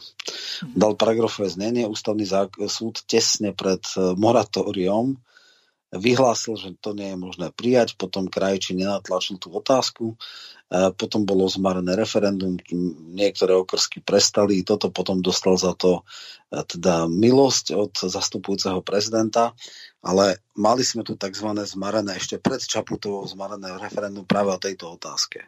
Hej, že oni hovorili ich právny názor, že mala byť tá otázka, ale mala byť iba akože konzultatívna, bez nejakého tohto, skrátka. No takto, Roman, jedna veľmi dôležitá vec. Posledný nález ústavného súdu hovorí o tom, že referendum je možné meniť aj ústavu a výsledky referenda sa vyhlásia ako ústavný zákon. Čiže môže to byť buď priamo zmenená ústava, alebo ústavný zákon. Tak ale neviem, ktorý je to judikát, lebo zase sú... No tento posledný, judikátu. Lebo na to sa... odvolávajú viacerí. Dobre, čiže, ak by to tak bolo. Zase máme iný precedens, jediné platné referendum, ktoré bolo, teda o vstupu do Európskej únie, sa následne ratifikovalo prístupovou zmluvou v parlamente. Len, Roman, tu je jeden veľmi dôležitý rozdiel. Tam priamo z ústavy vyplýva ratifikácia medzinárodnej zmluvy, to znamená prístupovej napríklad do Európskej únie, čiže tam tí poslanci hlasovať museli. Ty zrejme narážaš na to, že komunisti boli proti a boli aj proti vstupu do Európskej únie. Ak sa mýlim, tak má opravu. Áno, je to presne to. A teraz ide o to, že oni sa môžu odvolať na článok ústavy, tuším, to je 8. hlava, 5. článok, že nikdy nie je možné trestať poslanca za akékoľvek hlasovanie v parlamente alebo v pléne alebo vo výboroch, a to ani po skončení jeho volebného obdobia. Čiže napriek platnému výsledku referenda nie je to záväzné. Je to morálne záväzné, ale nie je to trestnoprávne vymáhateľné, alebo nie je stíhateľný poslanec, ktorý agresívne, arogantne odignoruje vôľu voličov. Hej, čiže to je spor dvoch princípov. Mhm. Ja pripomeniem, Roman, skôr ako ti vrátim slovo, že vážení poslucháči, môžete už hodnú chvíľu volať na telefónne číslo plus 421 910 473 440. Ospravedlňujem sa tomu poslucháčovi, ktorý sa nemohol dovolať. No, takže môžeš pokračovať. Samozrejme ešte pripomeniem, že môžete využiť WhatsApp, Telegram, Signal, Viber a tak ušetriť nejaké peniaze, najmä ak voláte zo zahraničia. Nech sa páči, pokračuj. No, čiže ak by takto. Na jednej strane je jasný judikát, že nie je možné ako keby presnú textáciu zmeny ústavy, že lebo tam, pokiaľ si dobre pamätám, tá formulácia, ste za to, aby sa zmenila ústava v tom zmysle, že a tak ďalej. Hej. To by znamenalo, ak by vyšla takéto referendum, že parlament má pokyn, poslanci majú pokyn, aby zmenili ústavu v tom zmysle. Hej? Teda, tak ako povedal také šalamúnske riešenie vtedy ústavný súd, vlastne ľudia v referende môžu rozhodnúť, či chcú priamu alebo nepriamu voľbu prezidenta, alebo teda parlamentu voľbu, ale parlament je povinný potom, čo je absurdné, prijať zákon, ktorý túto voľbu zafixuje do ústavy. Hej? A už nehovorí o tých jemných nuansách, precedensoch, vekových limitoch, koľko musí byť, ja neviem, kvórum v prvom kole, v druhom kole. Hej? Čiže ako keby vtedy alibistické, neviem z akých motivácií, ústavný súd povedal toto. Predpokladám, že aj pri tej formulácii to bolo také, že referendum dá pokyn poslancom, aby zmenili ústavu v tom zmysle. A tu nastáva, by som povedal, ten problém, ten detail, že teoreticky, ak by sa našlo viac ako 60 poslancov, ktorí si dovolia odignorovať vôľu voličov, no tak jednoducho to je nepresaditeľné a nikto tých 60 poslancov, ktorí napľujú do očí väčšine ľudí v referende, nemá šancu ich potrestať, nemá šancu okrem nejakého morálneho odsudku to donútiť. Hej? Nie tej sile, ktorá by tlačila ten gombík miesto neho. Hej? Takže tam by vznikla vec. Osobne si síce myslím, že oni sú príliš zbabelci a asi by to prešlo. Možno by sa našli nejakí hrdinovia, ktorí by to v úvodzovkách ktorí by to nepodporili, ale tá reálna šanca tu je. No a potom je samozrejme tá najzásadnejšia vec, teraz teda tá zmluva. Iste si tiež videl, pamätáš tú známú tlačovku, kde stojí Matovič, za ním Naď, ako svety za dedinou, ktorý hovorí, nikdy nedopustíme, aby sa podpísali nejaké zmluvy o rozmiestnení a cudzích armád bez referenda. Hej. Toto je verejná deklarácia. Okrem precitnutia, čo bola jedna kauza, toto je druhá kauza. Druhá veľká tlačovka. No samozrejme, nič také nehrozí. Otázka je, logiku by to malo vtedy, ak by referendum bolo pred ratifikáciou, to znamená, boli by parametre zmluvy vyjednané, parafované, potom by sa urobilo referendum a iba v prípade, že by referendum to potvrdilo, tak potom, povedzme, by to mohlo byť ratifikované ešte v parlamente. Robí sa to presne naopak, je extrémne problematické už raz ratifikovanú zmluvu vypovedať, tam je napísané, že za 10 rokov, takto. Neexistujú nevypovedateľné zmluvy, ale vždycky je otázka ceny. Okrem vatikánskej, tam je to doslova uvedené, že je nevypovedateľné. Lebo sa viedenský protokol a tak. Mm-hmm. Ale sú za obrovskú cenu. Hej? Akože tá cena za vypovedanie je politická, ja neviem, ekonomická a tak ďalej. To znamená, druhá vec je ten systém posudzovania ústavnosti, neústavnosti. Máme zatiaľ kodifikovaný pri zákonoch. Tam je to jasné. Príde zákon na posúdenie. Nie je limit, dokedy alebo za aký čas sa majú zaoberať daným zákonom. Niekedy aj 3 roky sedia tam zákony v parlamente, teda v ústavnom súde. Potom je pol roka daný senát, plénum, všetko možné. Potom sa vydá judikát a judikát v prípade zákona povie, táto a tá časť zákona je protiústavná, tento zákon celý je protiústavný a začína vydaniu zbierke zákonov plynúť polročná lehota, kedy parlament má povinnosť zmeniť ten zákon alebo tú časť zákona, ktorá je napadnutá ako protiústavná v zmysle proporcií alebo v zmysle usmernenia ústavného súdu. V prípade, ak by to parlament odignoroval, povedal, že kašľa na to, tak napadnuté časti zákona alebo zákon prestáva po pol roku platiť. No teraz je otázka, čo so zmluvou. Teraz čo? Je tu ratifikovaná zmluva a povedzme ústavný súd by našiel nejaké časti, ktoré sú protiústavné. No ale to je dvojstranný akt. To nejde o to, že náš parlament zmení. To by znamenalo vyvolanie krokovania druhou stranou. Americká vláda by to musela na to pristúpiť.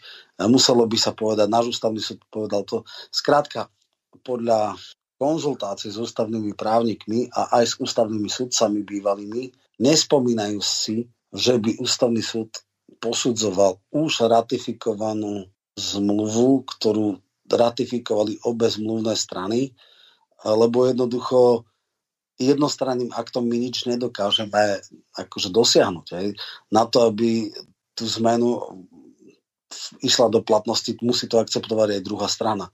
Druhá strana to v dobrej viere podpísala, že je to v poriadku a jednoducho záväzky z toho platia. Takže aj toto je obrovský problém, akože ako by sa toto urobilo, lebo neexistuje na to precedens.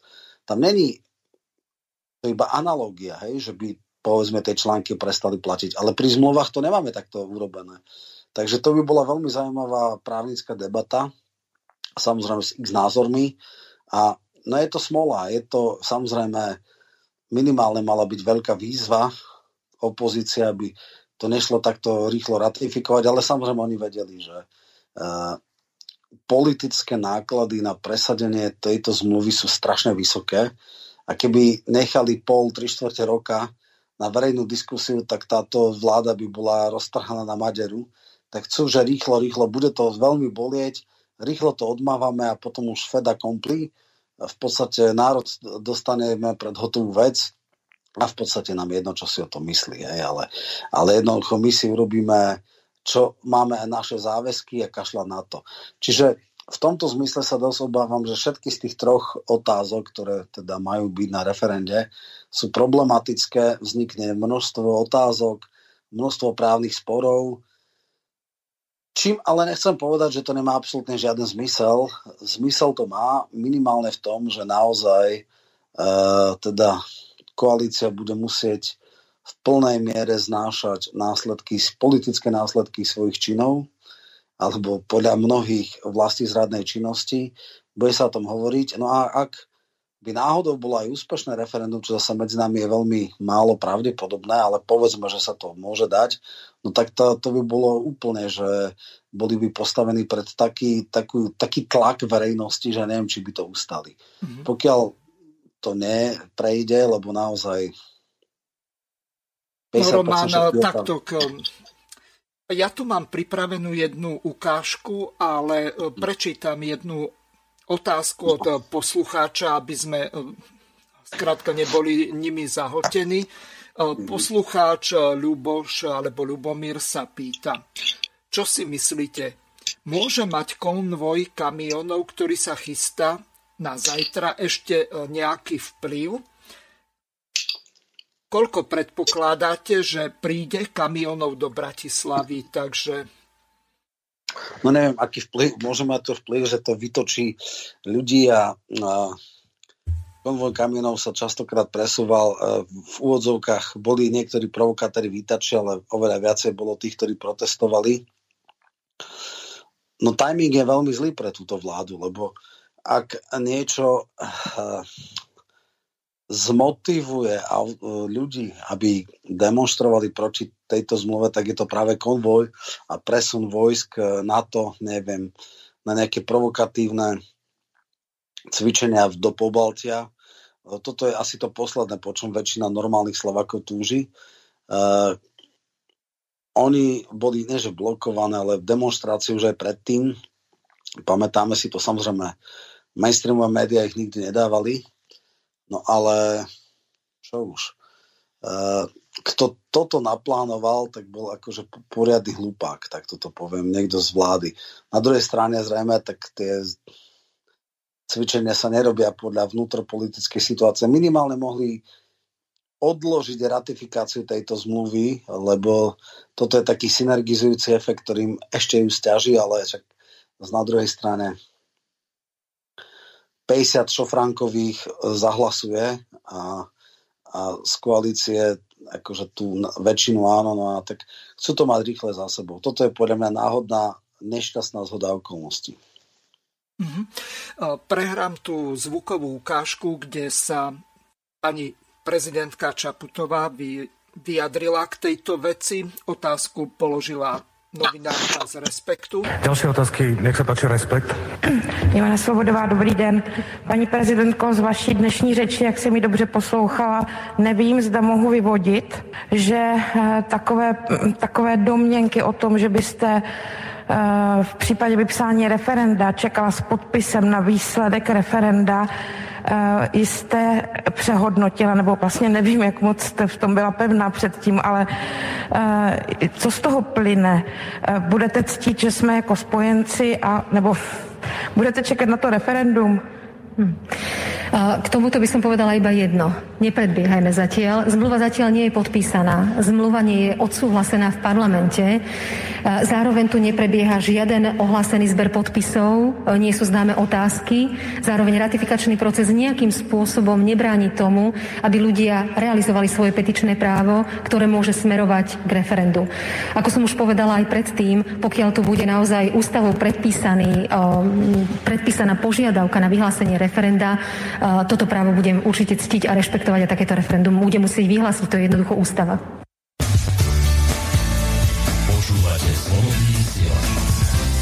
Takže toľko Zuzana Čaputová.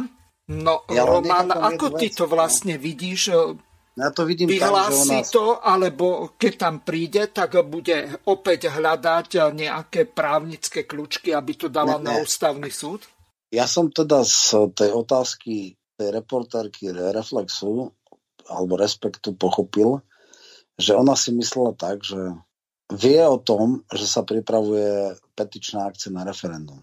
To znamená, v poriadku, parlament schváli, ratifikuje túto zmluvu a príde to na podpis prezidentke. A či prezidentka vyčká vyvolanie referenda, vyhlásenie referenda a na základe výsledkov podpíše alebo nepodpíše, ale vieme, že toto už je absolútne pase.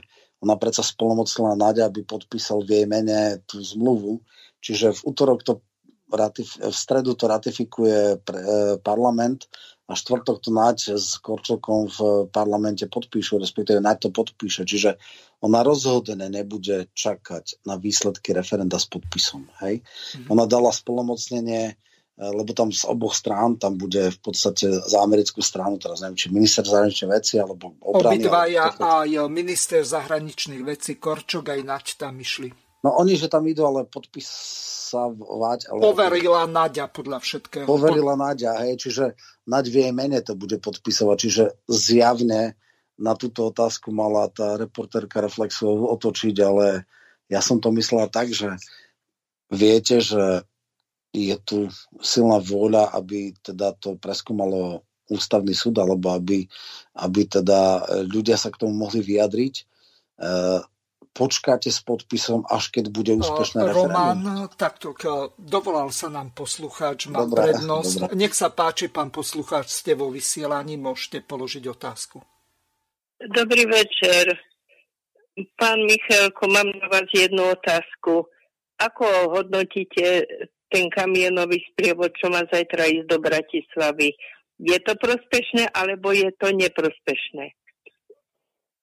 Myslíte takí, ktorí majú blokovať zrejme tohto? No, každý protest je výhodný, respektíve takto. Vládna koalícia potrebuje nastavovať zrkadlo.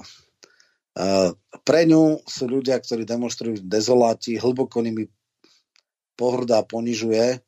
Samozrejme, ak by sa podarilo to, čo sa niekedy tým farmárom, že zablokujú bratislavské cesty a skolabuje doprava a tak ďalej, to sa za Kovažika stávalo pri Hamranovi.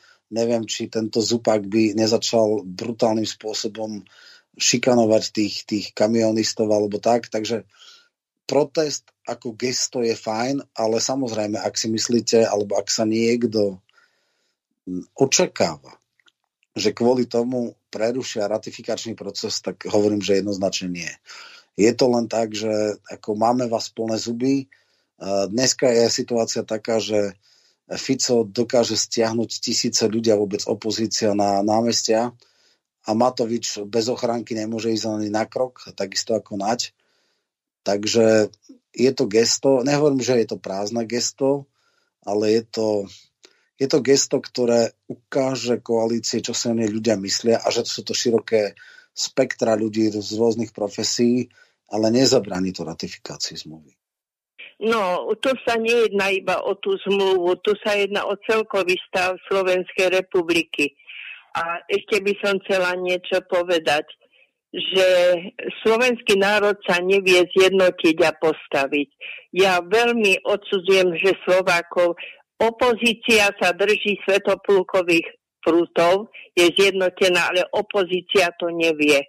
Čo pár ľudí hneď si založí stranu, všetci chcú byť premiérom, nevedia sa zjednotiť, nevedia podať jednotný výklad, ísť za ním. Takže toto, ja pokladám toto tých kamionistov za perličku a za zdvihnutý prst, a veľmi zdvihnutý prst, nie že prst, ale celú ruku vláde, aby vedela, že ľudia, lebo ľudia nepojdu do Bratislavy. Tí kamionisti, takisto ako aj v Kanade teraz, čo robia, vedia trošku tej vláde ju trošku poštegliť, aby videla, že nie je všetko fér, čo robí. Držme im palce, a keby išli okolo nás, pozdravme ich a poďakujme im, že chcú za nás bojovať. Ďakujem veľmi pekne, pani poslucháčka. No. Ja ešte jednu poznámku k tomu, že teda zjednocovanie strán, no tak ukazuje sa, v podstate opozícia, tá časť opozície povedala, že OK, na báze referenda sa zjednotíme. Hej. To prvé referendum bolo také, že zjednocujem, teda Hlas a Smer boli tuším v petičnom výbore a pribali tam KOZ a protifašistických. Teraz sa zdá, ak teda to má byť predobraz tej petičnej akcie, že tiež sa tu tak nejak selektuje, že tzv. Demokratická opozícia, nedemokratická, čiže z toho, čo bol ten meeting pred prezidentským palácom, tak asi sa dokážu zjednotiť Smer, Hlas, socialisti a SNS, ale ani vtedy, ani dnes nikto neprizal Republiku, nikto neprizal SNS.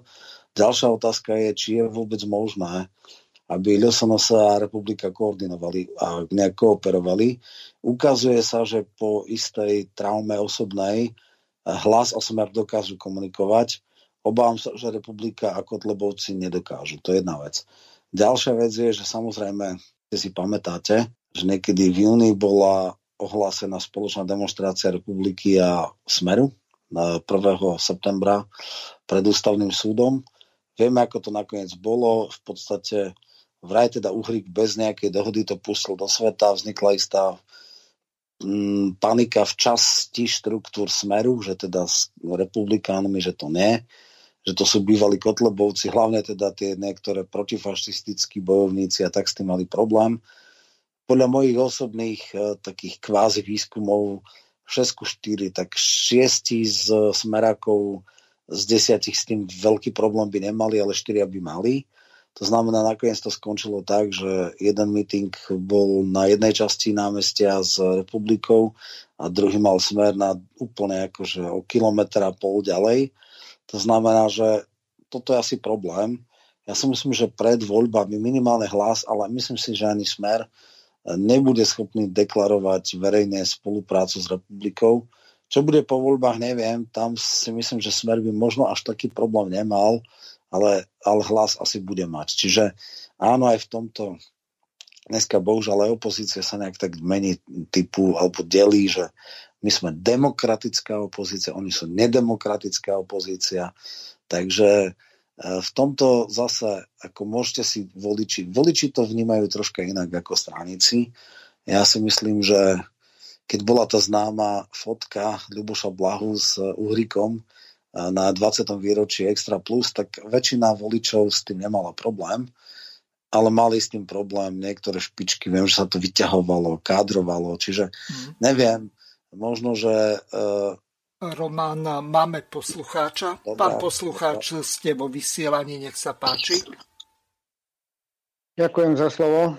Ja mám také otázky na pána Michelka. Chcel by som to ping-pongom, že otázka, odpoveď. Je to vaša relácia, pán Michelko, a neviem, koľko pán Hazucha mi dá čas. Pán Michelko, ja sa snažím pochopiť vás. Vás ako osobu, vás ako politologa, a vás ako, neviem, ako je to naše slovenské, influencera, človeka, ktorý svojim názormi môže ovplyvniť minimálne 50,000 ľudí na YouTube alebo na tomto veci verejné a tak ďalej.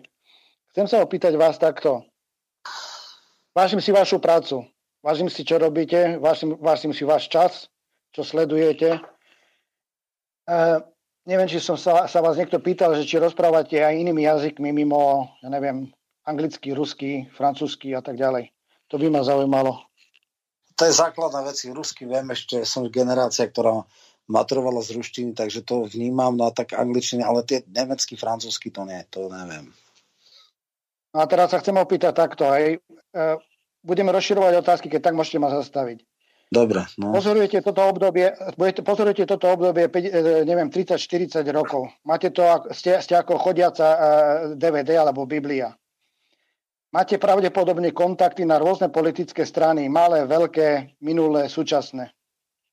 Moja otázka je, vy veríte, povedzme, ešte aj tým zdrojom informácií, ktoré máte, keď sa s nimi rozprávate? No nie, ja si samozrejme... Potom urobíte nejaký záver. No presne tak. Ja si uvedomujem, že veľa politikov sa snaží mi volať a dávať im svoj názor, ktorý by chceli, aby som povedal. Ale samozrejme, ja sa rozprávam s viacerými, ja ich všetkých vypočujem a urobím si sám názor. Ja viem, že to na mňa hrajú, ja viem, že akože sa snažia ma ovplyvniť argumentačne. Samozrejme, nikto mi nič nemôže nakazovať. Hej. Ja nie som nikoho podriadený, nie som v žiadnej strane, takže žiadne stranické pokyny mi nikto nemôže dať, ale samozrejme snažia sa ma ovplyvniť. Takže niekedy je to aj vtipné, keď je nejaký spor v opozícii, tak si zavolám jedného, bo jeden mi zavolá, ja zavolám druhého, ako to vidí. Zistujem tie informácie, urobím si svoj názor a podľa svojho najlepšieho vedomia a svedomia to interpretujem. Hej. Čiže priznávam to, že niektorí politici sa snažia ma ovplyvňovať, ale samozrejme robím všetko preto, aby som si zachoval vlastný názor a aby som si urobil na základe vedomostí, ktoré mám. Skrátka, nikdy si nikto nedovolí povedať a toto povedz v relácii. To akože takto nefunguje. Dobre, pán Michelko, a teraz sa opýtam takto. Môžeme my ako občania... Ja takto. Ja som vás sledujem a mám taký názor, že aj taký srdcový pocit ľudský, že skôr do budúcnosti, aby ste zostali pri tom, čo teraz robíte. Aby sa nenechal zlámariť do nejakej politiky, pozície a tak ďalej. Teraz sa opýtam takto. Myslíte, že my ako ľudia, ktorí sledujeme, ktorí už máme, sa prebudzame a proste venujeme sa tomu a že počúvame iné zdroje, aj v iných jazykoch, môžeme veriť, že napríklad sa nepokúšajú aj vás ovplyvniť akýmkoľvek spôsobom, to myslím aj darcovským, s finančným a tak ďalej a tak ďalej. No ne, ako ja teraz som hovoril, že určite sa pokúšajú ma ovplyvniť, o tom nepochybujem, ale teda nepokúša sa ma ovplyvniť iba jeden, ale viacerý, to je jedna vec. A druhá vec, mňa nikto nefinancuje, akože samozrejme sú dobrovoľné tieto, čiže bez nej títo, keď chcú, môžu na účet prispieť a nejaké príjmy mám z YouTube, ale rozhodne žiadna centrála politickej strany ma nefinancuje. Ja sa neskutočne bavím, keď mi tu teraz nejaký písal, že som nejaká kremelská propaganda. Ja nikde tej rubliky nevidím, ani ladu nemám. Jednoducho to sú úplné absurdity. Jasné. A teraz by som chcel rozšíriť otázku na tie témy, ktoré ste teraz prebrali a preto neviem, koľko mi dáš času. Zhrním to asi takto. Máme do pol osmej máme, čiže ešte 23 minút. Dobre, tak najprv to začnem na našom území, pretože to o to viac ide ako o to medzinárodné. Teraz sa opýtam takto, pán Michalko.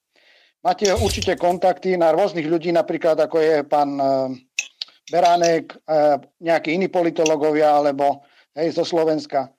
Keď sa s nimi rozprávate, alebo máte nejaké také všeobecné konferencie, že ako to oni vidia. A teraz sa opýtam na úroveň tú medzinárodnú, že či máte aj kontakty napríklad na českých ľudí tohto rangu v Poľsku, v Maďarsku a či robíte spolu rozhovory na to, že ako to oni vidia v susedných krajinách. Pretože pokiaľ nedojde ku koordinácii aj takýchto ľudí, ako ste vy. Napríklad teraz v Čechách sa stretli Rakúšania, Slováci, Češi, Maďari myslím, ale aj Poliaci na veľkej tej proteste, čo sa kamionov, ale tam sa stretli akože tie odboje, neviem, či ste to zachytili, kde jednoducho si už ľudia povedali, v tých štátoch musíme my ako odboj jednoducho susedných štátov sa to dohromady. A moja otázka znie, že či vy ako politológovia, ekonómovia, na Slovensku, či spolu komunikujete aj so zahraničím, to znamená povedzme aj z Ukrajiny, aj z Ruska a povedať si, že ale pozor, napríklad susedia to vidia takto. Mm-hmm. Takto. My samozrejme sa sledujeme, aby nebola dlhá otázka. Baránka sledujem, sem tam sa stretávame, sem tam si zavoláme. Z Čiech nejak viacej komunikujem so Skálom, to je pre mňa veľmi rozladený človek. Plus teraz s Drulákom nejak spolupracujem, lebo pracujeme na jednej monografii, alebo teda kolektívnej monografii.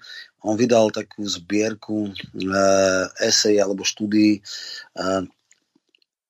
Ľavica bez liberalizmu ako nový tento a teraz bude o suverenite, takže tam nejak robíme, budú nejaké posudzovačky, takže takisto so Švihlikovou nejaký kontakt mám, ale tam si treba uvedomiť jednu vec, že priamo vplyvňujú dianie politici a politológovia iba nepriamo tým, že nastolujú nejaké otázky, interpretujú nejakú vec a nie všetci politici až tak naslúchajú. Oni by najradšej, aby ich niekto chválil, ale ja teda nie som ten, čo chválí, ja skôr teda kritizujem.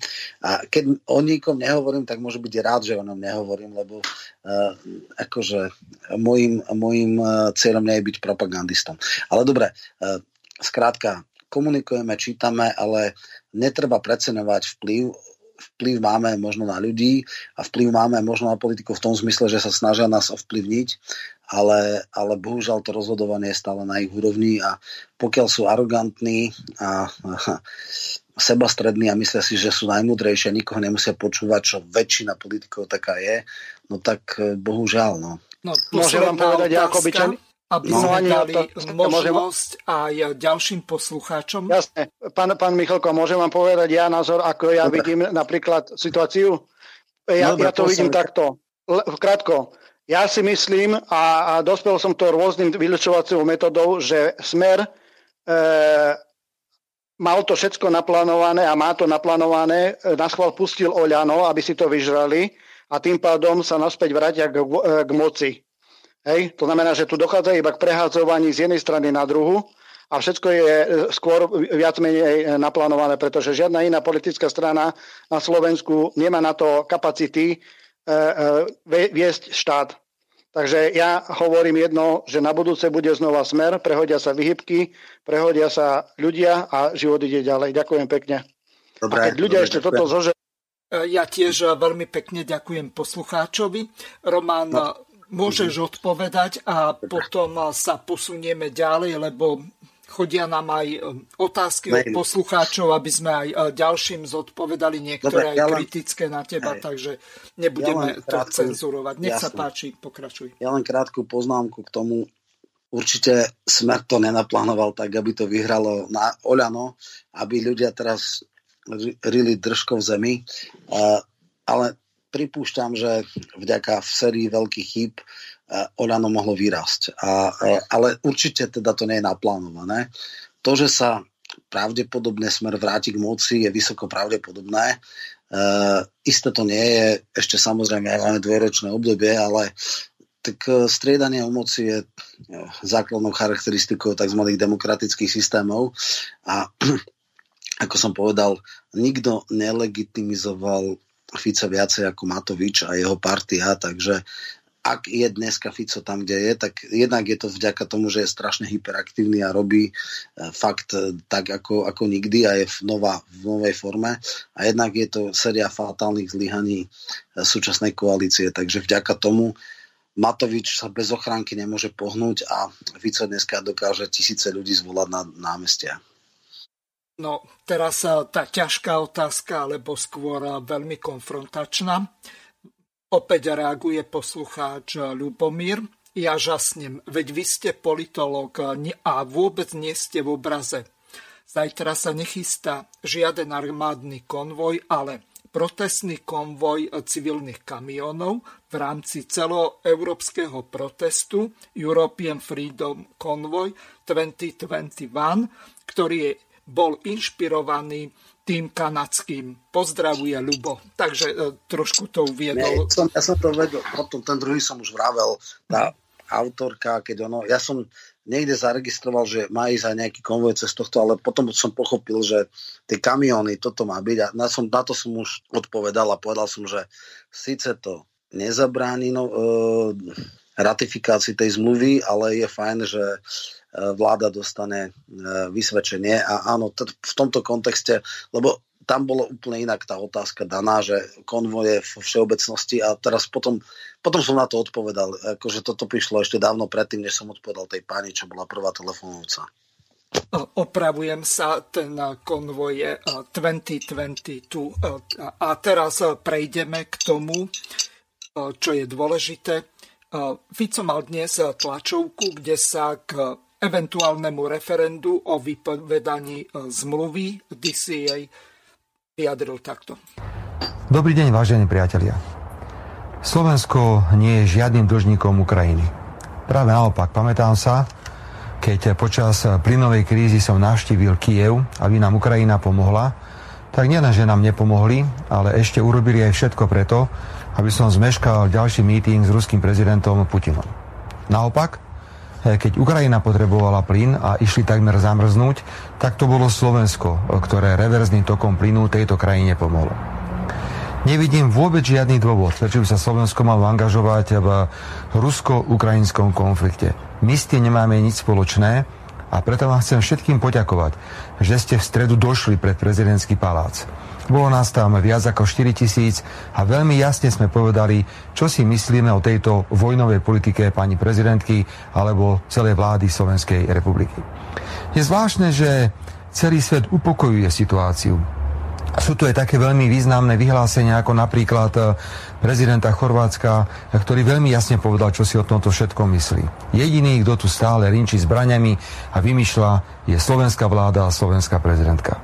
Predovšetkým ide o podpísanie a schválenie už známej dohody o obrannej spolupráci medzi Slovenskom a Spojenými štátmi. Pozrite sa, čoho sú schopní. Keďže prehrávajú argumentačne, tak vydali takéto plagáty alebo letáky, kde podporujú túto dohodu za prítomnosti detí. Takéto niečo som nikde na svete nevidel, že by vojnové veci podporovali na plagátoch politici obrázkami nejakých detí. Ale dobre vieme, čo všetkého sú schopní.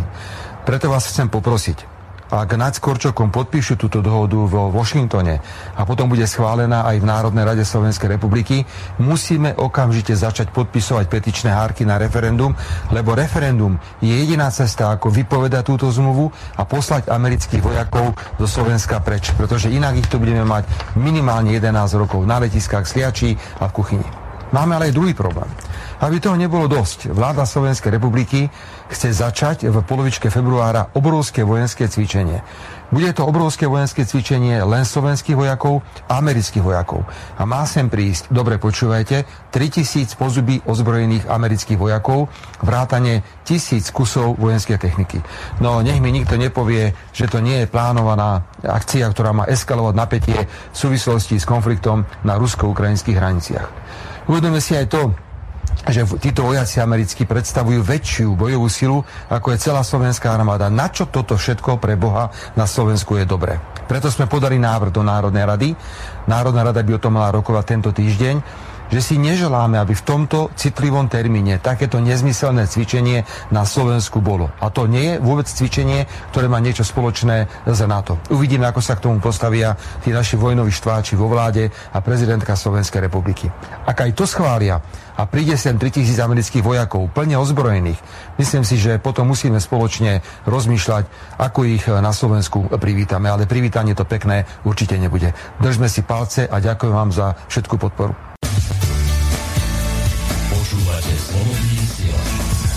Skôr ako ti dám slovo, Roman, tak napísala nám poslucháčka Helena. Nemám otázku, len chcem povedať, že kto podpíše tú zmluvu, vydá Slovensko na smrť. Ako to ty vidíš a potom môžeš reagovať na Fica? Jasne, tak aj zajtra bude meeting, na ktorom by som mal ísť pred prezidentským palácom. Jeden bude hore pred Národnou rádou, to robí Republika. Hornáček robí dolu. A tiež on teda rozozdá také memorandum všetkým 150 poslancom. Nepochybujem o tom, že značná časť slovenského národa ich bude vnímať za vlastizradcov a skoro by som povedal, že nech si to potom vyriešia so svojím svedomím, ale keďže žiadne nemajú, tak žiaden problém nebude. Pre nich teda. No a čo sa týka týchto vecí, samozrejme apel opozície zväčša skončí v koši, takže nepredpokladám, že by Naď, Korčok a iní vojnoví štváči mali sebareflexiu a kvôli výzve Smeru zmenili toto vojnové cvičenie. To znamená, ostáva to už potom iba na ľuďoch, akým spôsobom tieto americké vojska privítajú. Myslím si, že ako takto, nevylučujem, že dostal osusky a tak ich budú vítať akože nadšene, ale teda verím, že budú v prudkej menšine a že na tých hraniciach budú úplne iné vítači, ktorí ich vypískajú a vybučia a neviem čo všetko a jasne im dajú najavo, že tu nie sú vítaní a že väčšina normálnych občanov slovenských sa hanbí za súčasnú vládu. Poslucháčka Michaela nám napísala, a veľmi si vážim, že ženy sa veľmi zapájajú do diskusie aj otázkami alebo telefonátmi. Poslucháčka Michaela píše: s poukazom na naše členstvo v NATO a v Európskej únii, ako si má bežný človek vysvetliť, že podpísanie dohody z USA je vôbec možné bez dialógu s Európskou úniou a NATO? Čo si o tom myslíš, Roman? No, to zase nie je takto. My sme súčasťou NATO. Európska únia s tým nemá nič spoločné. Táto zmluva je vlastne o to, že my sme už roky v NATO, a toto má spresniť niektoré parametre spolupráce medzi Spojenými štátmi ako najvýznamnejšou krajinou NATO a teda Slovenskom. Čiže takúto zmluvu má tuším 23 z 29 krajín. Je v rôznej kvalite. My máme tu jednu z najhorších. Jednu z najlepších má povedzme Norsko, ale aj mnohé iné krajiny majú podstatne lepšie. Táto zmluva je taká, ako keby Američania nám poslali a naši poníženie poklonkovali, zrazili opätky, zasalutovali a povedali provedu. Takže toto nemá čo riešiť Európska únia, toto je úplne iná záležitosť. Toto je bilaterálna vzťah medzi Spojenými štátmi a Slovenskom, ktorá je ako keby nadzmluvou alebo spresňujúcom alebo špeciálnou zmluvou ešte, ktorá je nad zmluvou NATO. Čiže doteraz to bolo také, oni hovorili tak technikálie, že keď išli nejaké konvoje cez nás, tak sa to muselo nejak vyjednávať a mať nejaké presné parametre a diplomat papierovačky. Teraz, keď bude tá zmluva, tak to bude úplne jasné. Všetky parametre budú nastavené a nebude to treba osobitne dojednávať a vyjednávať a tak ďalej. Takže ako keby toto, no a samozrejme tá prítomnosť na tých letiskách a podobné záležitosti, tak to je akože bonus návrh. No a nech posluchačka si nerobí ilúzie, akože áno, tak kolaborantskú vládu nemajú takmer žiadne krajiny EU alebo NATO, ale ako zásadne nikomu to nevadí. No tak raz sme išli do NATO a raz sa v tom čase nebolo schopné nazbierať 350,000 podpisov, no tak nech sa nečudujeme, že teda toto je, by som bola sekundárny dôsledok toho, že sme tam, kde sme. Napísal nám poslucháč Jan, z tohoto som na vetvi, ako sa hovorí. Zabudnite na opozíciu. Budúci premiér bude Dzurinda, zástupca Veľkej demokratickej koalície. Pozrite si včerajšiu tlačovku na TA3 a rozhovor s budúcim premiérom. Je to jediný relevantný politik, ktorý môže spasiť Slovensko. S pozdravom PS, spomeňte si na tento mail marci 2024. Čiže pozdravuje poslucháč Jan, asi nejaký modrý, to je jedno. Roman, ty si na komentovanie. Jasné. Akože tento mokrý sen bude snom, ktorý nikdy akože neskončí realitou. Dzurinda je extrémne skompromitovaný, skrachovaný politik. Jediná pozitívna vec je, že teda to nechal Frešovi, ktorý tú stranu zlikvidoval tak dokonale, že to už sa ani viac nedá.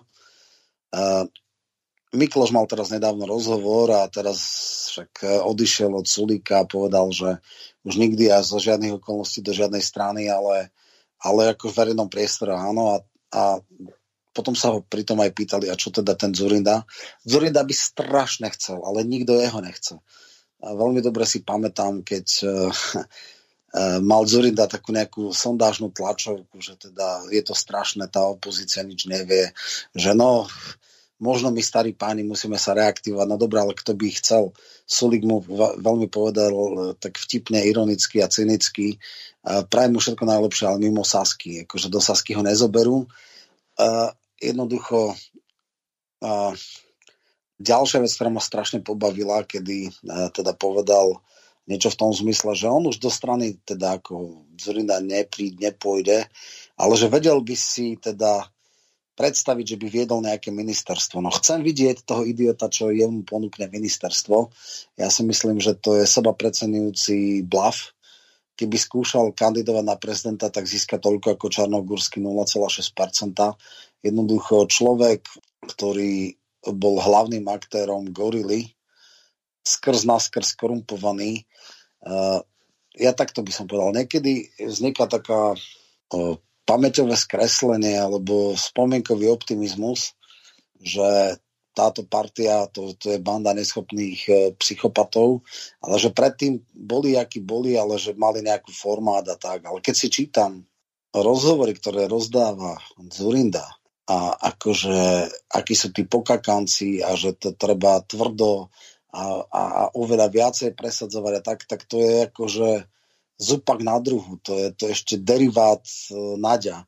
V istom zmysle je, ale to sa musím uznať aspoň, nechcem povedať sympatické, ale sympatickejšie, že nie je taký trapný oportunista a alibista, ako je väčšina koalícia, že chce byť aj za dobrých, aj za zlých a respektíve chce na všetky strany akože byť pokakaná, že nie je schopná robiť nepríjemné opatrenia, ak je presvedčená o tom, že sú potrebné. V tomto Dzurinda akože nemal problém, ale hovorím, on je tak zdiskreditovaný, tak nenávidený, tak neschopný, tak trapný, že neviem si predstaviť, kto by jeho ešte mohol podporovať a kto by jeho oslovil. Naozaj, to je úplne že nonsens. Dzurinda bude už len dôchodca, ktorý má nejaký mizerný think tank, akože kvázi vedie, neplatená funkcia je to mimochodom, aby sa nejak hrajkal a teda dneska má 67, v roku 24 bude mať 69 rokov. Jeho nebetičná drzosť a arogancia mu stále ostáva, ale jeho ako osoby sa už naozaj neobávam. No, napísal nám ešte poslucháč Jan. Pozorujem, že väčšina poslucháčov zrejme Slobodného vysielača nevie, že Spojené štáty sú členom NATO. Ja som skôr mal na mysli to, alebo zrejme aj tí poslucháči, že Európska únia sa snaží vybudovať svoju vlastnú armádu, viac menej neúspešne, takže či toto nie je v nejakom konflikte? Ne. Tieto pokusy skončili v zárodku, zopárkrát sa, hlavne za Trumpa, keď teda mal také tie narcistické reči a že Európa kašľa a sú čierny pasažier a každý musí mať 2% HDP na tohto, tak vtedy začali na zbrojenie, hej, na obranu, tak vtedy začali také nejaké zase platonické debaty, ktoré vzniknú a zaniknú, že Európa by si mala robiť nejakú mocenskú alebo obrannú štruktúru, ale vždycky to skončí skôr, než začne, takže v tomto zmysle to sú len také tiež, ako by som bol, prázdne reči, ktoré zatiaľ neviedli k žiadnemu výsledku. Posledná otázka zároveň s rozlúčením sa s našimi poslucháčmi. Ako ty vidíš výsledok toho referenda? Ktoré pripravuje teraz Fico a tieto politické 4 strany. To znamená, nie je pochybné, že vyzbierajú tie podpisy. Otázne je, či to skončí na ústavnom súde zamietnutím, či vôbec tie referendové otázky ústavný súd a prezidentka pripustia, alebo aký to bude mať v prípade, že by to referendum bolo úspešné, dopad na tú zmluvu, ktorá zrejme bude podpísaná tento týždeň? No, o tom sme hovorili, že zatiaľ nemáme taký judikát ústavného súdu, ktorý by v podstate ukázal, čo sa dá robiť so zmluvou, lebo to je dvojstranný dokument. Ak by tam išla analogia so zákonom, tak dané napadnuté klauzuly tej zmluvy by do 6 mesiacov mali byť zmenené v parlamente, ideálne vyrokované z druhou stranou a potom ratifikované, alebo by mali automaticky zbaviť teda platnosti, boli by neplatné. Toto je pri zákonoch, či je to pri zmluvách, neviem. Tam mi nikto nepovedal žiaden precedens, ani Drgonec, ani nikto. Ale chcem ešte jednu vec povedať. Ja som teda teraz cez víkend hovoril, že jednoduchá matematika hovorí, no nič, už máme málo času. Skrátka, nie je vôbec isté, že keď bude aj v referendum vypísané, že bude úspešné, pretože 50% všetkých oprávnych voličov pri absolútnej ignorácii a obštrukcii koalície bude znamenať, že príde možno 40, možno 43% všetkých oprávnených voličov a to stačiť nebude. To je bohužiaľ moja realita. Pokiaľ sa nezmení pravidlá platnosti referenda, tak referenda budú akože prázdnou normou, ktorá vyvoláva nejaké obavy, teda nádeje, ale tie takmer nikdy nebudú naplnené. Ďakujem veľmi pekne Romanovi, čas sa naplnil. Lúčim sa s tebou a prajem poslucháčom príjemné počúvanie ďalších relácií Slobodného vysielača. Do počutia. Vysielací čas dnešnej relácie veľmi rýchlo uplynul, tak sa s vami zo štúdia Banská Bystrica Juh lúči moderátor a zvukár Miroslav Hazucha, ktorý vás touto reláciou sprevádzal. Vážené poslucháčky a poslucháči, budeme veľmi radi, ak nám zachováte nielen priazeň, ale ak nám aj napíšete vaše podnety a návrhy na zlepšenie relácie, lebo bez spätnej väzby nebudeme vedieť relácie zlepšovať, za čo vám vopred veľmi pekne ďakujem. Do počutia.